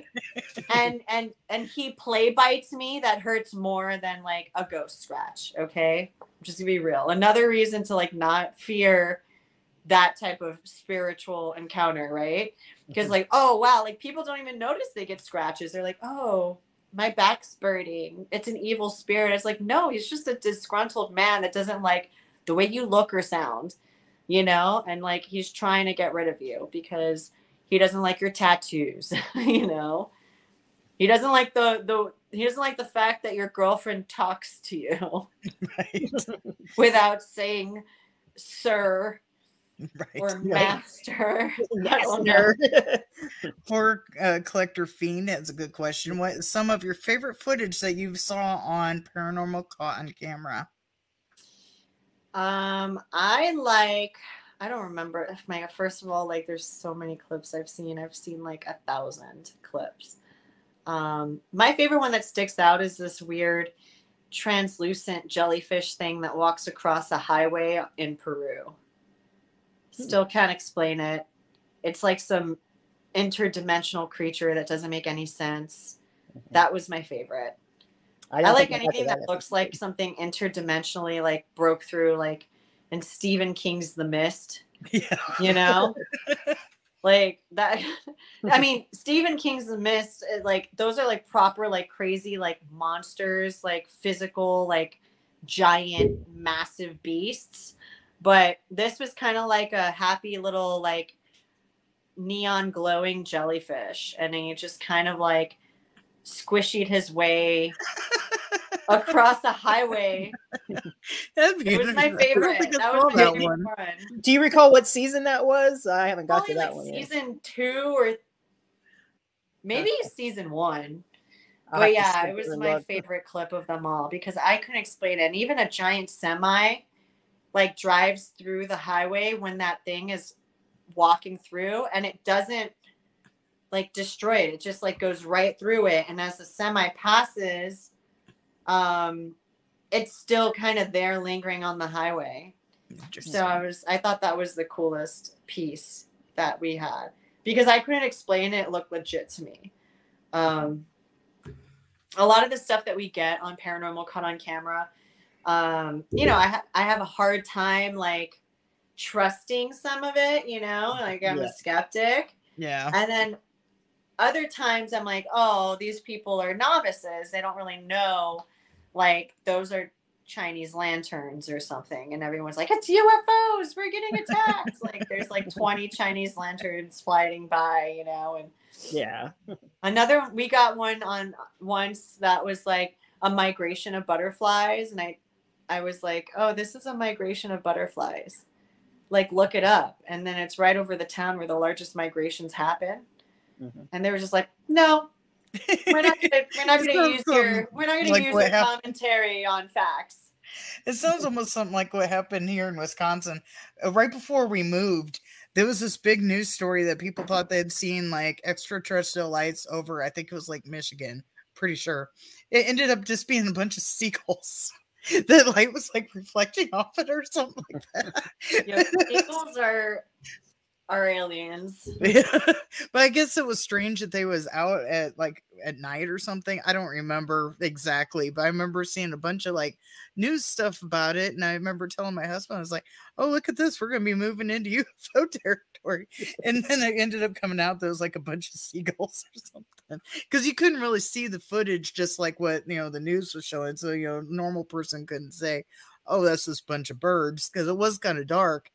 But yeah, it was- I wish I could tell everyone that if you have a smartphone, you could choose the frames per second your phone shoots on. Like, please put it on 4K, at least 30 frames per second, so we can see what the fuck you're shooting, people. because everything that comes out, you know, it's just like I was like, this was a, hmm. on a brand new iPhone, and it still looks like this. yeah. I don't know how to explain it, you know, just like, oh my gosh. But uh, Um, Chuck But I guess also one of my favorite shots was uh but I've seen this. This was shot in like the 90s. It was like the one of the first clips that came out on like regular DV little DV tape, you know, like shot straight on tape, an old handheld camera, which is where they were getting like it was like this family over in Gettysburg. They were shooting like in the field in a field like towards like a hedge and you could see what looks like these ghostly soldiers like multiple of them kind of walking into the hedge. That was has still been my favorite. yeah it's so it's just like that's still my favorite. I think that was one of the clips that got me stoked to be an investigator. I was like holy shit they caught like multiple full-bodied apparitions of like soldiers in gettysburg kind of fading in and out. You would see like these upper half of their bodies like lower half like legs marching through this hedge into this hedge you know and i thought that was fantastic. Like what a great catch. They were like we're seeing this with our own eyes and they just happen to have a camera and they shot it on tape. That's another thing. Digital cameras are not picking up the same shit we would be able to pick up if we were using actual tape. So like a part of me if it wasn't so like unattainable most of the time is like use tape to to capture phenomena. There's something about the electromagnetic current on these like um, silver halide tapes. I mean that's what's it's like silver halide on the strips right? And that and then you use electromagnetic current that like on this little input as the, the tape slides through with the silver halides on it something about that process picks up phenomena way better than a digital camera. But oh, sorry. you only get about what 90 minutes on a tape? You guys remember that? Yeah. 90 minutes guys. That's all you got. And you got to keep like you're like you got to time yourself and be like all right t minus like 85 minutes. So i have five minutes to go and change that dv in the camera. And you just got to do that all the time that's why the old paranormal teams had these tech guys and really what they were doing was just changing tape constantly. And, but uh, it's the best way to record phenomena like i believe 100% yeah. you know like everyone's using these wi-fi like you know digital cameras now and i'm like not the same. That's why you're not getting shit. You're not getting shit that way. You got to plug it in and you got to use a tape and that's how you capture all the shit that's how you get your evps that's how you get your gettysburg's ghost.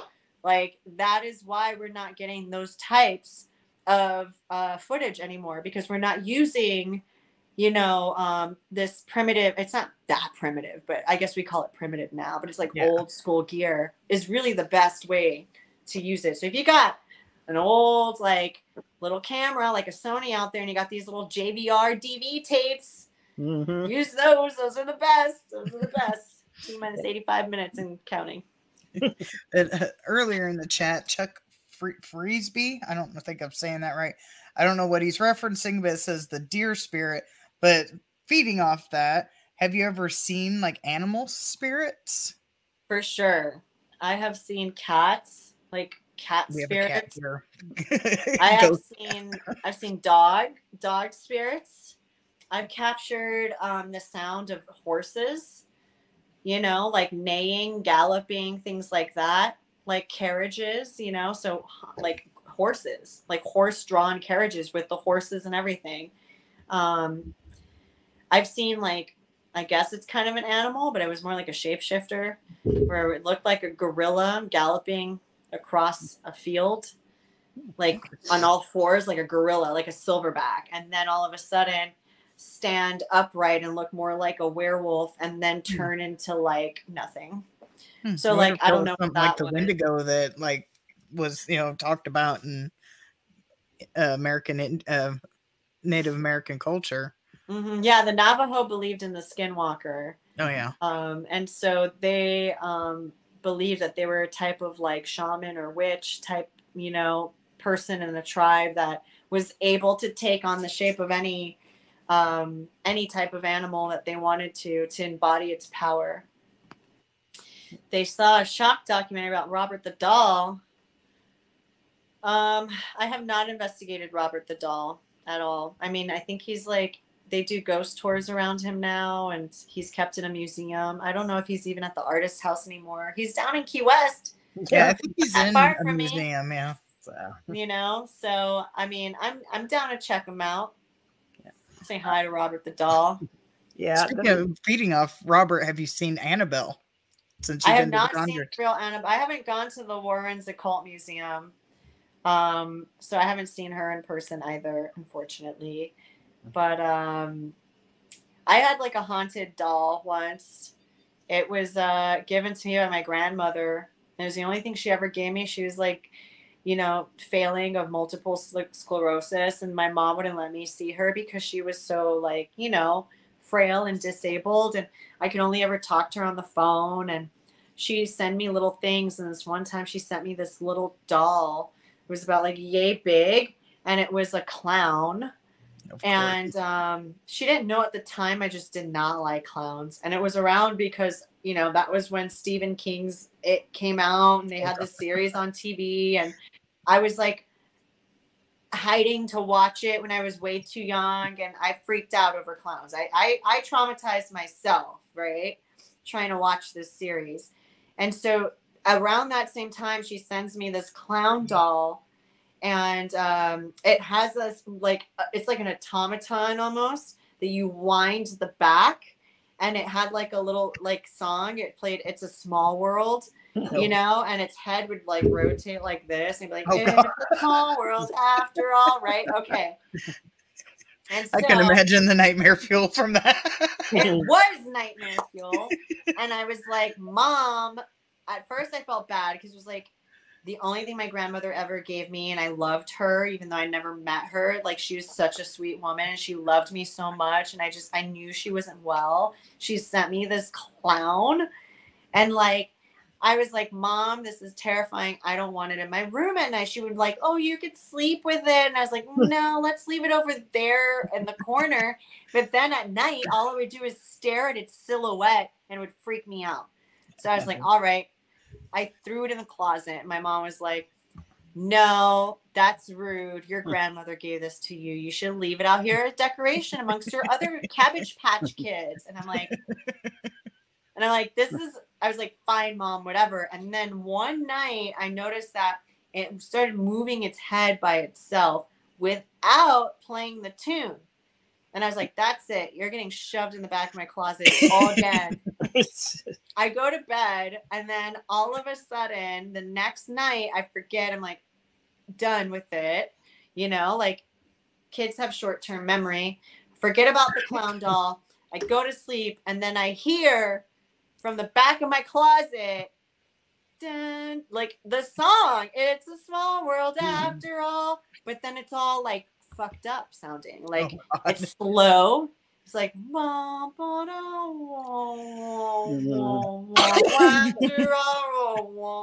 and I'm like, oh my god. And I told my I, I told my mom I was like, this doll's fucked up. Like I didn't say like that. Right, like, yeah. this doll is alive. I don't hmm. like it. It is singing on its own. It's moving on its own. No matter where I put it, it manages to haunt me, even if it's out of sight, you know? Like, so then she finally took it and left it in her closet. She said nothing happened. And then as I was older, I, I found it again. It's like, oh, this is funny. Like, I like horror now. I'm not scared of anything. I'm a ghost hunter. And I took it back, right? Put it in my room. And it's like, look, it's the creepy clown doll. I'm going to put it next to all my Clive Barker toys, right? I literally have like all the freaking like tortured soul toys that zero phase me now. The one clown doll I got as a child that fucked me up. And that thing goes off again on its own in my room. And I was like, I haven't even wound you up in like 15 years and you're still doing creepy shit. You're like I'm it's like I'm back. it was. I gotta turn so off my camera just for a second, but I will I can hear. that was my crazy doll story. yeah. Oh no, we lost Boom. No, she just she can hear us. She just uh, had to turn off the camera for a minute for something. But uh, uh, I was gonna say also like we were talking about paranormal caught on camera. Um, the one in Florida, there was that sea creature that, that it looks like it had a manatee or something. I don't know if you were on that episode or not, but something came out of the water. Um, they were here in Florida. I forget where exactly where they were vacationing and they were fishing and all of a sudden they saw it and they're like what the fuck? Go go! Like it just came up and it, it, when they zoomed in it like grabbed a manatee or something. It was like some huge i don't know if it had a tentacle or it was weird looking i don't know but it was oh is it hmm. like were they on a boat? Yeah. In a canal system or something like that I think it was a dolphin, to be honest. I live I live off of canals hmm. all the time, and I see. I don't know if it was off the canal or where it was. It was like in a channel or something. Or no, coast I'm thinking of another Florida place, and I was like, that looks like it could be. It might have been, but yeah, some weird. I don't know what it was. I don't know if they said dolphin or manatee or something or one of the two. But I mean, if it's a dolphin, you'll see the fin 1st mm-hmm. The manatees are a whole other vibe, you know, because like oh, yeah. totally look like they're massive. They oh, are literally yeah. the size of cows. Yeah, they're and well, they float around listlessly in the water. Yeah, there was a place in uh, Orange City called Blue Springs, and they would like swim through there um, every now and then, and uh, they had their own little section. But sometimes they would like cross into where people swim, but you couldn't. T- well, obviously you're not allowed to touch them if you got caught. But I've had them like swim sort of close by me, um, and a baby alligator one time too. That was fun. I'm like, nope. Where there's a baby, there's a mom. right. So, look, I have I have gators all around. I live like nestled in between Alligator Alley. well. I'm not too far away from Alligator Alley. I live yeah. right on the edge of a marina that is I'm like surrounded by all these inlets and I'm surrounded by those inlets that go into these lakes. I literally am in an like a, a community nestled between like six lakes. It's called Lakes by the Bay. It's in Florida. And it's literally lakes by the ocean all the creatures live here. All of them. Lakes by the ocean. Oh no, wait. Cake by the ocean? No, I'm just kidding. That's it was I went I go for walks every day and I see like my local six foot gator sunbathing all the time. Oh, yeah. And then I have like another little one. I call him Jeremy. He likes to like hang out. He's the one that lives in my lake. He's a tiny guy. He's only about like four feet. There's like two of them. So one's Jeremy, one's Jeremiah. Then the other one, Big Bertha. She's about six feet. I see them every day and there's tons of them. And then if I go closer to the marina, we've got a 16 foot saltwater crocodile that she lives there sometimes. She's so big. Like she'll come out and like I'll be on my bike on the bike path and she'd just be sprawled across the bike path. Like cross me, bitch. I, was gonna, I was gonna say, are you gonna be like Betty White in Lake Placid and Dude, I am every day. I didn't know there was crocs so as well. I, I, literally almost I like the first time I I didn't know she ever got out of the water because I've seen her in mm. the the bay. And and it's always a commotion because then it's like, oh shit, Godzilla's out. That's what I call her. yeah. She's massive. And um, I'm just like used to seeing her just kind of moseying in the bay. But one day she was out literally on the bike path and I'm just like, and she was right on a curve, and I didn't even like, I didn't get the chance to see her till it was too late. And I like, I saw her, but she's like, like kind of like Crocs are a different color, so she's like a like a light sandy color with yeah. black spots, and she kind of blended into the sidewalk. Like I didn't even notice her until she moved because she noticed me first. I was about to run over her face, apparently. I thought she was just like a big, like, I don't know, like a log or debris or something. I was getting ready to kind of go around it, and then she did this whack, like moved. And I was like, that is a 16 foot saltwater crocodile that almost like scared me off my bike. I would have fallen right in front of her mm. face and it would have been game over. But that's just happens here. Like, Yeah. you can't do shit to a saltwater croc. They're protected here. They're an endangered species. They know, like, like the cops. They can. They're like, you avoid that. Like that. Get, there's more humans than saltwater crocs. So if she eats you, no one's gonna miss hmm. you. But we need her because she's trying to keep a population alive. We can't kill Godzilla. she's the only breeding female. She's like, you and every other girl in Florida is a breeding female. Get out of here. Like, we're, this girl's eggs cost more than yours. Like, you could fuck right off. I remember the one and only time I've been to Florida. I was 14 and my brother was two at the time. And our car broke down from was it Disneyland or World? Whatever one's in Florida. I get them mixed up. World, yeah. We were heading back to the hotel from there because we didn't stay near there. It was a good little bit of drive from there. And our car broke down. And so we had to gather everything out of the car and walk to the hotel. It was probably a couple couple three miles. And there was this like little uh, like foresty area around the side of the highway. My dad's wanting to cut through there. We're like, uh-uh. No, because this is like pitch black night. Can't see nothing. We, of course, we don't have flashlights. This is back in like the 90s, so you know we don't have like cell phones or anything. but yeah, he's like, let's just take a shortcut through this wooded area. I was like, you realize where you're at? No, we are not going into a wooded Don't area in the night.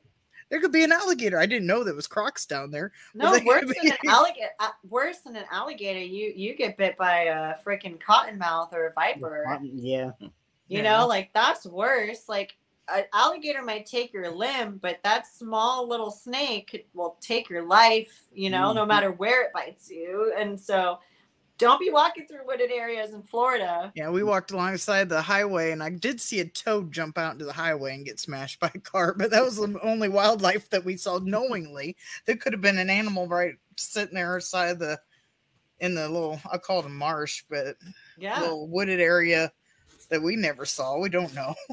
you see them off the side of the road all the time on the way up to Orlando. They're mm-hmm. everywhere in Orlando. Every resort that has a lake or anything, there's gators in those mm-hmm. lakes on resort So property. probably walked right past one. Oh yeah. For sure.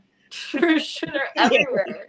I walk past them every day in my neighborhood. Like hmm. and then over in and yeah, definitely in Orlando, you definitely got all these gators ev- everywhere. But gators are like a little they're they're timid, you know, like they're not gonna like charge you unless you get but that's another thing.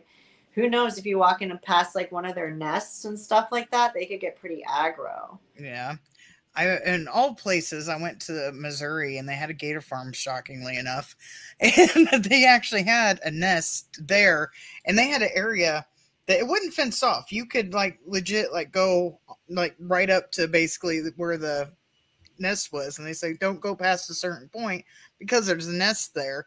And I have a picture of me uh just like aimed right down in the water and there's a alligator right in the water and there's like no fence. I was, I was like, yeah, the, I legit was looking straight down, and you see another picture of it like jumping up to get food or something. I was like, I was standing right where that person was that was feeding it. There's no barricade there. But yeah, yeah that was near. If you ever heard of Meramec Caverns, I have no idea if that farm is still there anymore. But there was a gator farm, shockingly enough, like a mile down the road from Meramec Caverns, Missouri. Yeah, we got a lot of those. I live about like 25 minutes to the Everglades. Mhm. And uh yeah, we got tons of like old like gator farms out there. There's the more than a gator farm, there's a trail called Shark Valley in the Glades, right?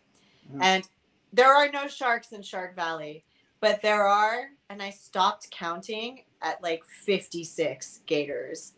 And that was only a quarter of the way when I was there on my bike. Again, another bike trail. You, you, they let you pedestrian like you could walk through it and just like i said i saw godzilla on the side of the trail. There's literally like 30 crocs or, or gators like sunbathing and just zero fucks about humans. Like they do not care. They just hang out there.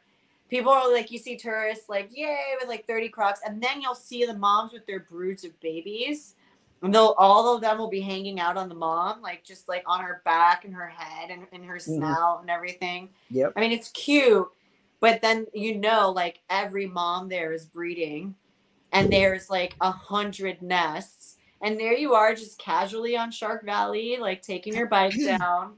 Um, I definitely recommend it though. Like I'm like if whenever I have friends coming in town from other places and then they've like never seen an alligator, I scare the shit out of them by taking them to Shark Valley. like scare the shit out of them. And I'm just like, oh yeah, let's go. Yeah, I'm sure you'll see a like maybe you see a gator. If you're lucky, you might see one hundred. I'm like, or like a hundred all breeding, not scared of you whatsoever. We got an alligator orgy going on. You know, It is. everywhere. It totally is. And it's it's crazy. It's like a 14 mile loop, and um, it's just infested with gators. And they, there's there's nothing guarding you from the sides of things. There's no pit or like giant depth between that. There's like no moat Mhm. between like a a stream or a river and the like literally the river's right here the bike trail is right along it the gators are just on the trail no no issue and then they have like um tram rides for people if they want to go on like a tram instead of doing like a, a pedestrian or like people walk like they'll just walk that like on foot with like gators lining it so I'll tell my friends, like, yeah, let's go to Shark Valley. If you want to see, maybe you'll see a gator. Like, little do they know, like, all they have to do is go in my backyard. There's two of them. And then you go to, and then I take you to the Everglades. There's Yeah. like a thousand, like in a square foot. I'm sure. Um, have you been to the, the Miccosukee Indian Village at all? 100%. I live Yeah. really close to it. That's what I was saying. Since you said you were close, I assume you've been there. Yeah. I used to go to the Miccosukee Casino for their uh, lobster and steak nights. And then at the little Miccosukee, um, the with the like the it's, it's it is it is like a gift shop center or whatever. They had like this outdoor stage, and all of like the I guess like native kids loved metal, right? Like they love metal music. And so they would have these little talent shows and all of the Miccosukee kids shred on the guitar and go and they'll have like metal nights there. And I used to go there all the time and watch all these like Miccosukee uh people like in the tribe like they all play metal music. It was crazy. I mean at least that's what i remembered and i was like so i'm like a little metalhead right? So i would go there and just flirt with all of the Miccosukee boys. Facts. This is what i would do. Like we're talking about susan being raised in florida. I was like mom i'm gonna go to Miccosukee and Uh, I would, fun. like- hang out with you know like the indian boys because that's what we call them in Florida. They're Indians. They're not like you know, they're not natives or you know, like I choose not to use the term Indian, but um, they're like yeah, the Indian, the Miccosukee Indians. Indian. Well, they say Miccosukee Indian Village. I mean, yeah. yeah, and I'm just like. I'm like, Mom, I'm gonna go hang out with the Indian boys. I didn't tell her that. I was just like, Mom, I'm going to a metal show. And she if she knew I was going off of Krome on Alligator Alley all the way out to fucking Miccosukee, she'd have my head. But I did it anyways. Or an alligator might get it. Who knows? but I was like, I was like, God, something about like, like a, a like a metal, an axe wheel, like a guitar wielding, like fourteen year old metal boy with long hair. Oh my God, that was me. Horror Collector Fiend has a question. What would you have liked to star in? The Chucky TV series, Terrifier 2, or Megan? And then Chuck added the, to that the Evil Dead series. I thought the Evil Dead series was so much fun. I would have definitely loved to have been a part of that. Um, if I and then close second would probably be Terrifier 2, only because I've worked with Dread and other features that they've done. Um, I know that they produced the Terrifier movies, and I was like, ah, I also super love practical effects and gore. Like, yeah. I would have loved to have had like a moment where I just like had like the worst murder scene. Like the five minute death scene that they had. Yes. I haven't seen it yet. Oh, okay. Then I won't say anything. But, but I shall. I will watch it. I might I might actually watch it tonight. I it's on my queue. Uh, and of course, I love Blumhouse films, so Megan's awesome. I mean, I would probably get paid more as an actress if I went into Blumhouse film than a Dread film. It's so. doing really well. What I've seen, I've seen articles saying that it's doing really well at the theater. I do want to see it, but I'll have to wait to them streaming somewhere to see it. I but, try. Yeah. I definitely um, really love the route that Blumhouse is going with its features. Um, the fact that they are they're becoming like a leader in like inclusivity in the horror film in the yeah. horror genre. And it's crazy because we don't even have to say horror genre. Like in film in general the inclusivity that they're bringing into their films is like it's it's uh it's incredible. It's definitely something that i'd like to see more of in other productions you know but it seems like blumhouse is the one that's really taking the cake you know, giving um, opportunities for, to actors and directors, people of color, different identity, gender identities, um, you know, different uh, orientations, like are all being reflected in Blumhouse films. And so I really want to like just highlight that because like they're coming out with movies um, about like so many, they're about Jewish mysticism, about like Indian culture, um, black voices, you know, black horror. Like we never had that until Blumhouse. And so kudos for them. You know what I mean? Like bringing all that to like the horror genre. The, the fact that it's like, that's another reason why I love the horror genre because they're the first genre that's going to be inclusive to anyone.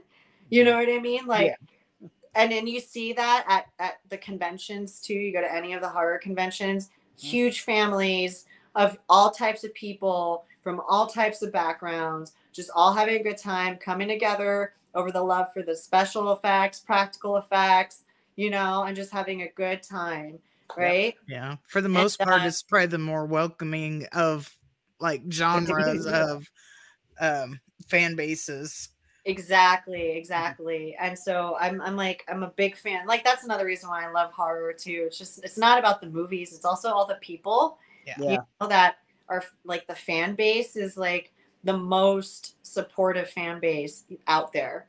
You know, like I could do a super I mean, I've never done a large budget movie, but like I like they'll watch your budget film and they'll watch your Marvel film. You know what I mean? Like they're mm-hmm. gonna watch every like it doesn't have to be a blockbuster film for them to enjoy it. And that's another right. thing. So they support independent features more than any other genre as well. Yeah. So um, that's something else that i really love about the horror genre too. It's like um they're they're just like the warmest, coolest people and the weirdest, but in like the best way. The best way. exactly. Yep. And Chuck has another question. I don't know if you know this or not, but did Alice Cooper really get his name from using a Ouija board? I don't know. I thought that was interesting because I've never heard that, but I'm not like super like big into music, so me not knowing that was not surprising. But I know Alice Cooper is big into the paranormal. Yeah. And um I, I had the opportunity to like work with his daughter on an investigation. One of the dark zone investigations that I did, I brought Calico, his daughter, out oh. to investigate the Queen Mary. Um, she's in a band called Beasto Blanco. And so Calico and the rest of her band came and I did an investigation with Beasto Blanco on the Queen Mary. It was a lot of fun. But I met her at a music awards ceremony that I was working the red carpet for because I work in music sometimes too. And she had recognized me. She's like, me and your my me and my dad watch Ghost Hunters all the time. And she's like, I can't believe Susan Slaughter is here right now. And I was like, What do you mean? I can't believe Alice Cooper and Calico Cooper watch me. Like this was crazy. So I know that they like the paranormal. I don't know how Alice Cooper got the name though, so uh, that would be a cool reason Right. That. I like that, and, and you know what? I wouldn't put it past him to make that a band name. Hmm. Yeah, that would be pretty awesome. But since we're kind of talking about different things, uh, getting back to the movies a little bit, I know you worked on at least one movie, um, The Dawn, that had to do with exorcisms. Did I know was uh, some stories with other movies that deal with the same thing that odd things happen on set?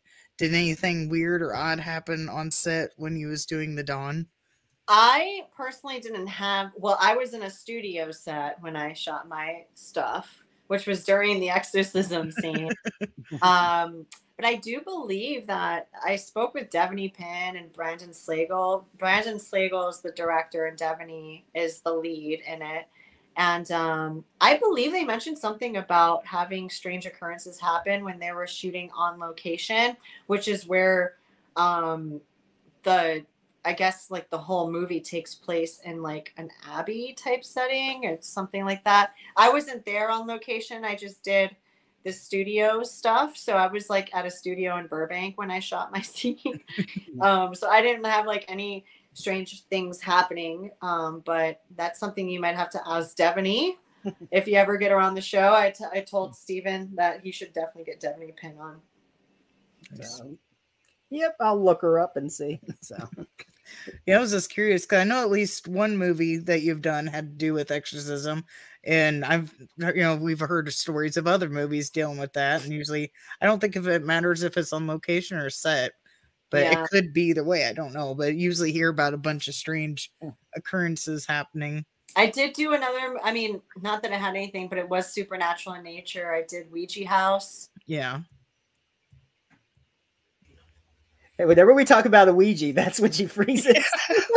yes, that is true. I just That realized. is true. oh, there's two of them. There's The two fro- of me the- the frozen one. Here, I'll remove that one. But that's kind of funny. That's weird. Uh, we were just saying. It's your how- doppelganger. There we go. It's from- okay. What me- happened? I know. I was like, I was saying that I did work on another supernatural themed film, which was called Ouija House. Anytime Um, you mention a Ouija, that's when you freeze up. anyway, go ahead. I know.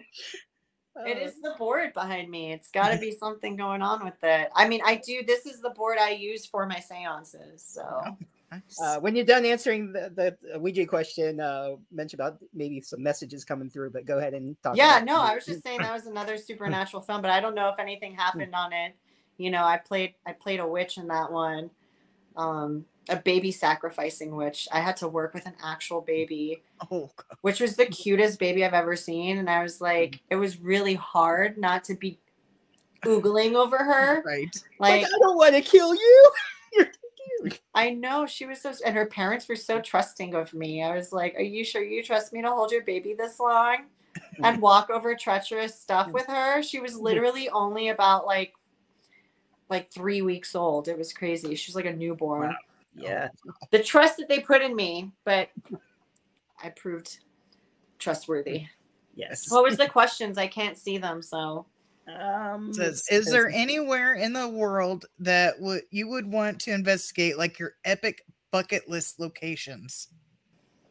there are um these recently us well they're not I'm, for, I'm like brain farting on the name but there's an uh i'm trying to remember in which country it was. There's these uh pyramids it's like there's a pyramid of the sun and the pyramid of the dragon and the pyramid of there's somewhere like in the like east like like kind not like Middle East. Where is it? I want to say I want to say they're in Turkey, but I might be wrong. I forget. I gotta look it up. But I was just uh, recently. I was like thinking, how cool would it be if I could investigate those pyramids? I um, what else I want to investigate? That would probably be like. A, I mean, I've investigated all my bucket list spots. The only place, uh, like, because it's hard to. The board. That's what we I think don't too. Oh, again. I moved. I moved away from the Ouija board. Uh, you're like, that's it. No more Ouija. it's not. It's just not happening right now. The freaking Ouija board's like not happy. CJ, something somewhere thinks she knows too much. Exactly. I- oh my gosh, Uh, it's Just true. cancel the Ouija board, the horror collector feed, and Alexandra says it's the board. So we're all collective on this. Probably is. I just moved to my living room. I'm like, not happening out there. but um, yeah, I have my uh, that's my uh, that red light's my snake's enclosure. Oh, nice. just if you see it, it's a kind of like what's that gloomy little light in the corner? so yeah, the, night sorry, to, sorry to bring up the O word, but uh, any interesting messages that you've gotten through to anybody while uh, using it? That you? I can mean, the messages I usually get are very like shorthanded, like names of you know individuals coming through. Um, they're usually like they're usually names, and they're usually saying like "I'm okay" or you know, "Are you happy?" I I use well, for the seances to connect with people's um whatever energies they want to connect with it's usually people that they love that have passed on so yeah mostly names i've i've con- connected with um there is this one weird ouija phenomena that happens a lot um that people are, get weirded out when it happens and they get the zozo which is like z o z o z o z o z o people think it's like some sort of like ouija demon um, I've gotten the Zozos before, but never on my board. Knock on wood. Um, my board has always given me like concise answers, you know. So she's she's good. Whenever I use other people's boards, that's always like, oh, we're getting the Zozos again, and they think it's like some sort of non-human energy. It's like a demonic entity that comes out of the Ouija board but um i'm always like open to whatever comes through you know i'm like bring it in like i'm down so i never get um weirded out by the zozos but that's like the weirdest thing i think is that like it's it's kind of a phenomena that happens with a lot of people who use ouijas you know like we're spirit boards they'll just get zo zo zo zo sometimes you'll find that happening you don't even tell people about zozo and it just happens on the board, right? And they're just like, why is Zo Zo Zo happening? I'm like, oh, it's the Zozos again. Like, Blame the exorcist for that one because I think that's the name of the spirit in that one, if I remember correctly. is it? I, I want to say it is. Uh, Or they have something to do with Zozo. I'm pretty sure, unless I'm mixing Maybe up it's movies. like a collective energy of fear from the Exorcist movies that are getting It's just, channeled. it's just getting picked up. I want to say it's Exorcist. It might be another paranormal movie, but I remember there being a Zozo in some movie. Let me. I'll, Well, there was a Zuul in Ghostbusters. right. A Z U U L. Uh, there was one time, um, I don't even know what happened to that Ouija board, but I remember one time uh, in DeBerry was using it with my mom and um, said, "Is there any spirits around?" It waited and it moved to yes, and then I go, "How did you pass? If you want to share." And it took a minute, but all of a sudden it spelled out it, and it didn't answer after anything else, but it spelled out wolf. I'm like, wolf. Ooh. Like I was like, were you attacked? And nothing, no reply after that. It was just yes and wolf. so I, That's I cool. Sometimes close. it's a thing. It's hard to decipher, you know. And then um, it sometimes I have to use other things other than the Ouija board. I use like a scrying, like Mhm. pendulum, you know, situation, so that way I can get better readings using that. You know, like to continue the communication. It doesn't have to be- with a planchette on a spirit board. So sometimes you get something spelled out, and then you have to use other mediums. Um, so usually on my seances, like I use a little bit of like a pendulum with a scrying board. I use the Ouija board with the planchette. Um, and then I'll do like my channeled messages and things like that, which I go into like a hypnotic state and then I start hearing things um, and relaying messages.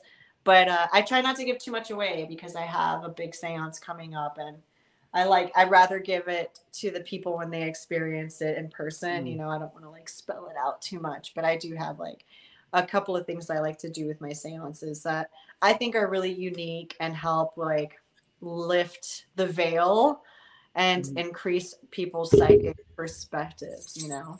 Mhm. So I did a quick Google and I was off a little bit. It was Pazuzu. So I probably Oh, heard the Zuzu. Pazuzu is yeah, that P A Z U Z U. yeah? So I that's, probably like, maybe heard it as Zozo or something. like- I don't know. Mm. filth or like cha- like whatever. But there's a guy also that called himself Pazuzu. I don't know if you saw the documentary on that dude. He is nuts. No, I haven't seen that. Oh, look don't it up. think He's like this guy who like literally lives in shit and filth, and he like had a whole group of friends come over all the time. They're always like high and partying, and they'll like take shits in his living room, and they like he believed that he was like the demon of filth or something, and he called himself Pazuzu. Wow. Anyways, there's a documentary on about it. I'll have to look that up. No. Yeah, that's weird. I haven't heard that. so Look yeah. up documentary on Pazuzu. Okay. Yeah. Pazuzu. so he took a pazoo around his house then. Huh. Yeah, a lot of them. And never cleaned them up. And his friends would come and do it too and puke and piss and shit in his house. Yuck. That's gross. not cool. Right. And then he also murdered some of his friends. That's really what the documentary is about. oh, wow. Yeah, he's like an awful person. There was no signs. Imagine people be like the other serial code uh, documentaries. There was no signs. There was something wrong with him. No, he looked like a total freak on like if Right, you look at just- pictures of Pazuzu, like Google up like Pazuzu, he's like a total creep. I can imagine. Uh, Booms Googled some interesting things that we could show. I'm surprised I'm not on a list yet because some you know because I make all the thumbnails and so I'll try like look up a movie and sometimes the title will be a little odd so I'll be looking up but I forget what it was. It was something about killing somebody or something. I don't remember. It was some weird title that I didn't think about it when I typed in Google to try to find the picture of the movie to put on the thumbnail. So I was like, "Oh God, I just Google this." I swear to God, I told my husband, "I was like, we got to be on a list." yeah, I they're like watch to for this it. one. Sorry, I didn't hear you. This one over here. So, um, since you said you had some seances coming up or appearances or anything you want to share where uh, anyone might be able to find you? Oh yeah, so I'm gonna be doing a big event in Los Angeles um, in February, um, the 10th through the 14th. I'll be at Conscious Life Expo.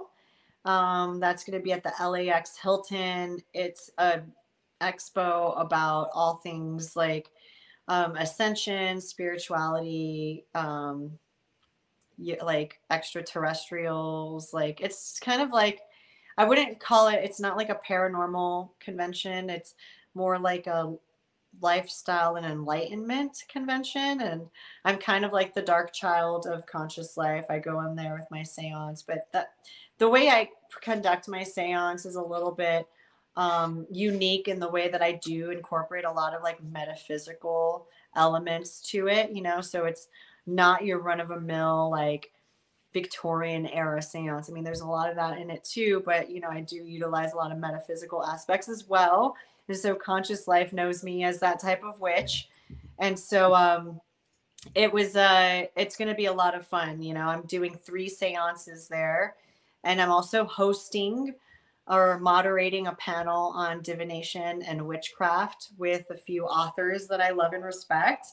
Um and so yeah, I'm very excited. I'm also going to be doing um, an interview with George Noory on Coast to Coast January 19th, which I'm excited and I get like into these big heady conversations, you know, about spirituality, um, true consciousness, things like that, psychic ability. Um, and yeah, so if you are in Los Angeles or California and you want to check out the seance, definitely go check out Conscious Life Expo. Um, I believe on Friday I'm doing the panel on divination and witchcraft, and then Saturday, um, actually Thursday I'm doing the panel, and then Friday, Saturday, Sunday I'm doing the seances.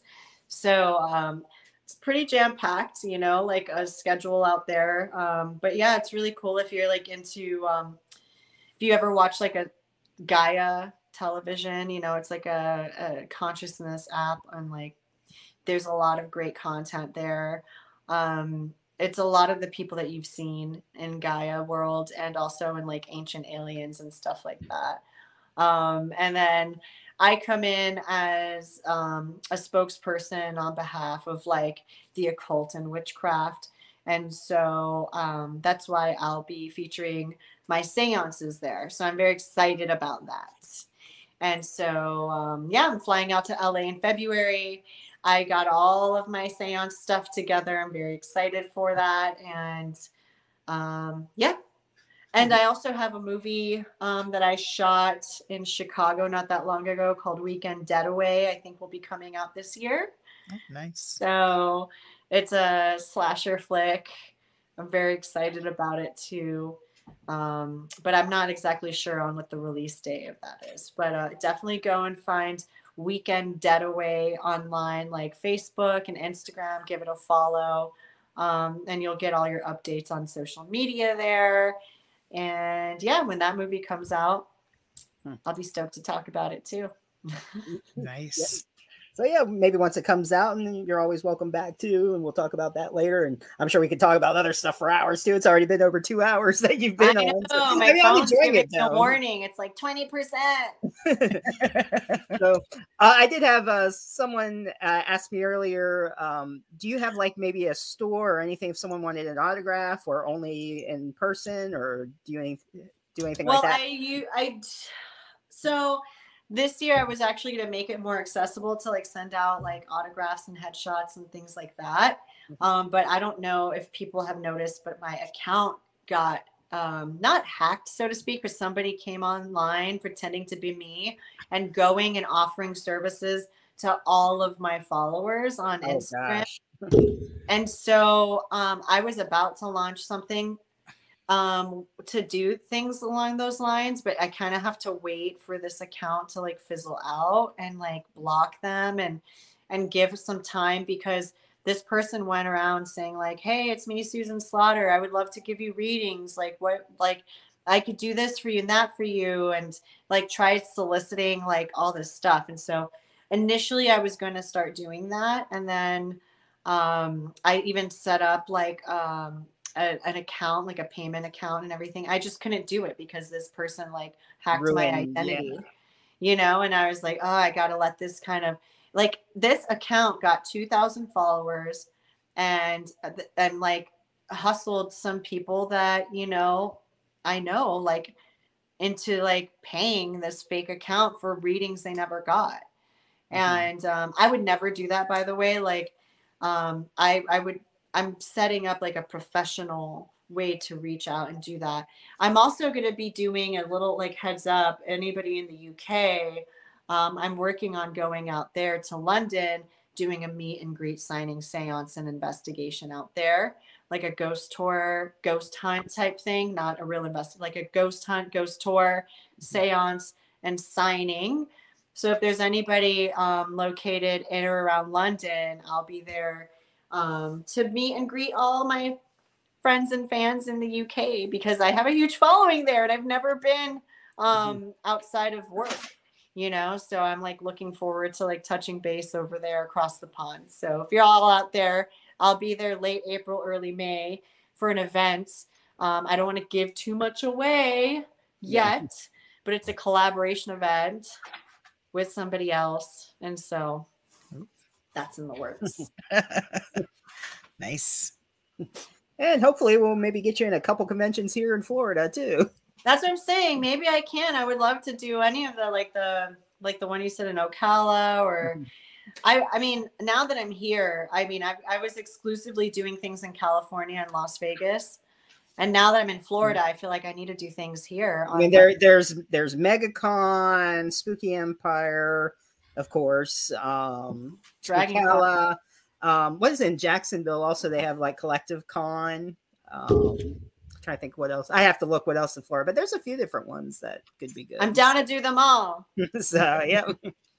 Wow. So Hey, he's if I do definitely got more than what I we usually have. Bring the headshots with me, and I do signings and take pictures and meet everyone. So Mm-hmm. a lot of times, what I do is like get together and like let people know, like um, at conventions, I'll be like, "Hey, like come meet me at this bar," and then I'll just have like a full on hang with everyone outside of the convention. Mm-hmm. That's know? always the best part too. Just hanging out, just having a good time. exactly exactly So. you know because i like to make myself accessible and like get to know people and rub elbows and hang out and give hugs you know like i Mhm. love all that so um i've just been like such a like since i moved here i work from home like i've been so busy in my home studio shooting Paranormal Caught on Camera i did weekend getaway now i'm getting ready for this event it's just Uh oh.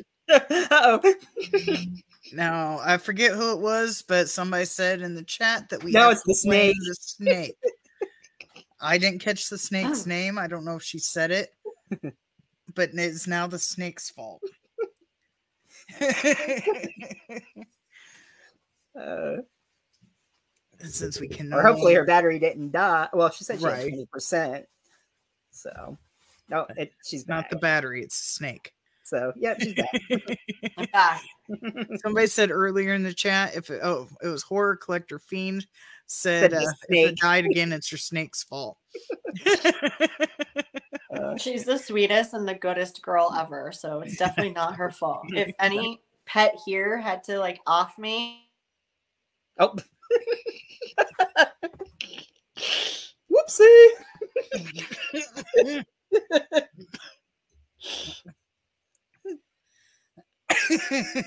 That's so funny.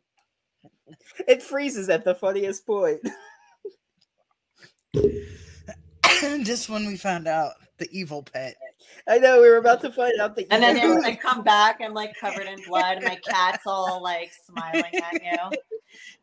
I was like, we was just about ready to find out who the evil pet was. I know you would come up, like. And the guy, murderer like, "It is- me. It's like the murderer is no. Tune in next week, folks. No, it's actually um my router. There's I'm having an issue with my internet right now. That's Mm. what it is. I'm like literally sitting right next to my router, and the little light is showing me like it's like not in the best connection right now. So I think that's what's happening. Not a Probably but it's fun to blame not the other stuff. spirits of the Ouija board. Spirits with the Wi-Fi. See, it's the snake trying to cover its tracks. That's funny. know. Somebody in the chat said, and somebody else said it's always the cat. Yes, cats are demons. Swear to God, our cat is. Uh oh, 10 percent, guys. Sorry. okay. Yeah. And, uh, I think um I guess that's pretty much it. Unless there's anything else you want to tell us, or Well, uh, you guys could definitely follow me on my Instagram account. That's where I'm most active. I'm Susan the Dragon Witch, all one word. Um, I always reply to everyone if you send me a DM. I always try to get through my DMs. It might take me a while because I get a lot, but I Mhm. always go through my DMs. I'm always responding to y'all. So if you want to say hi to me, follow me on my Instagram page, Susan the Dragon Witch. Um, and yeah, just and I keep everyone up to date on like what I'll be doing. And yeah, soon I'll be opening up um to like send out um, you know, headshots and things like that. But unfortunately my identity got hacked like on the social sphere of the internet. people have no lives that they have to ruin and scam and pretend to be. Yo, I can't believe this fake account got 2,000 followers. I was like shocked. And I was like, I hope that, like, imagine if they like swindled every one of those people for a dollar, they would have 2G. Yeah. You know what I mean? Like, that's so messed up. Like, I mean, it's more than I get paid anyway to do some of the projects that I do. And they They make more definitely- money than me, and not even honestly. I'm like, oh my gosh. Sometimes I do things for the love of it, you know, yeah. not for the price tag. right. Well, imagine like what Mm. ours thing is. Well, obviously we we don't have enough subs to get paid through like ad revenue on YouTube, but then I go and I edit them and then I put it on Spotify, Apple Podcast, except find podcasts here places, and I put it on one app and it spreads it out. Yeah. like knocking into my microphone. We get a penny per play. Girl. I got I spend think- it all in one place. right. We're up to like two dollars and something Yes. because I only put one ad per thing because you know it's the same ad. They don't want to listen to that same ad repeatedly. So Yeah. it's just me talking about the Anchor app that puts it out Mm. everywhere. So I put one. If I'd get more if I put more ads, but I'm not going to put the same exact ad. That's just annoying. Yeah. No. I'm not going to listen. Man, well, you know, it's you do it because you love it, right? And it's, as Oh. long as you love it, that's all that matters. Yeah, Right. So, but I appreciate y'all having me on, and like I enjoy having the chat with you guys, and you know, keep me posted on any of the cons happening out here in Florida. Will do. Yeah. Um, even to just go and check them out. I don't even have to be a part of them. I mean, I'd like to be a part of them. I could. but they're definitely so fun. go to their Yeah. panels and Oh, yeah. like do all the stuff. But um, but yeah, I I, I definitely want to get out there more. So Either keep- guest or attendee, whichever. But yeah. exactly. All right. Well, thanks again, and you have a great night and week. Thank and you we'll guys. It was nice to meet you, Boom. Yeah, it was nice meeting you. I just I followed you on Instagram and I put your Instagram link into the chat for the people Oh, who do thank not you have it. so much. And uh, Stephen, you have a wonderful night. It was always a pleasure chatting with you. I'm sure I'll bump into you soon. Absolutely. All right. Have a good night, everyone. Thanks for the chat. All right. Bye. Bye. Bye.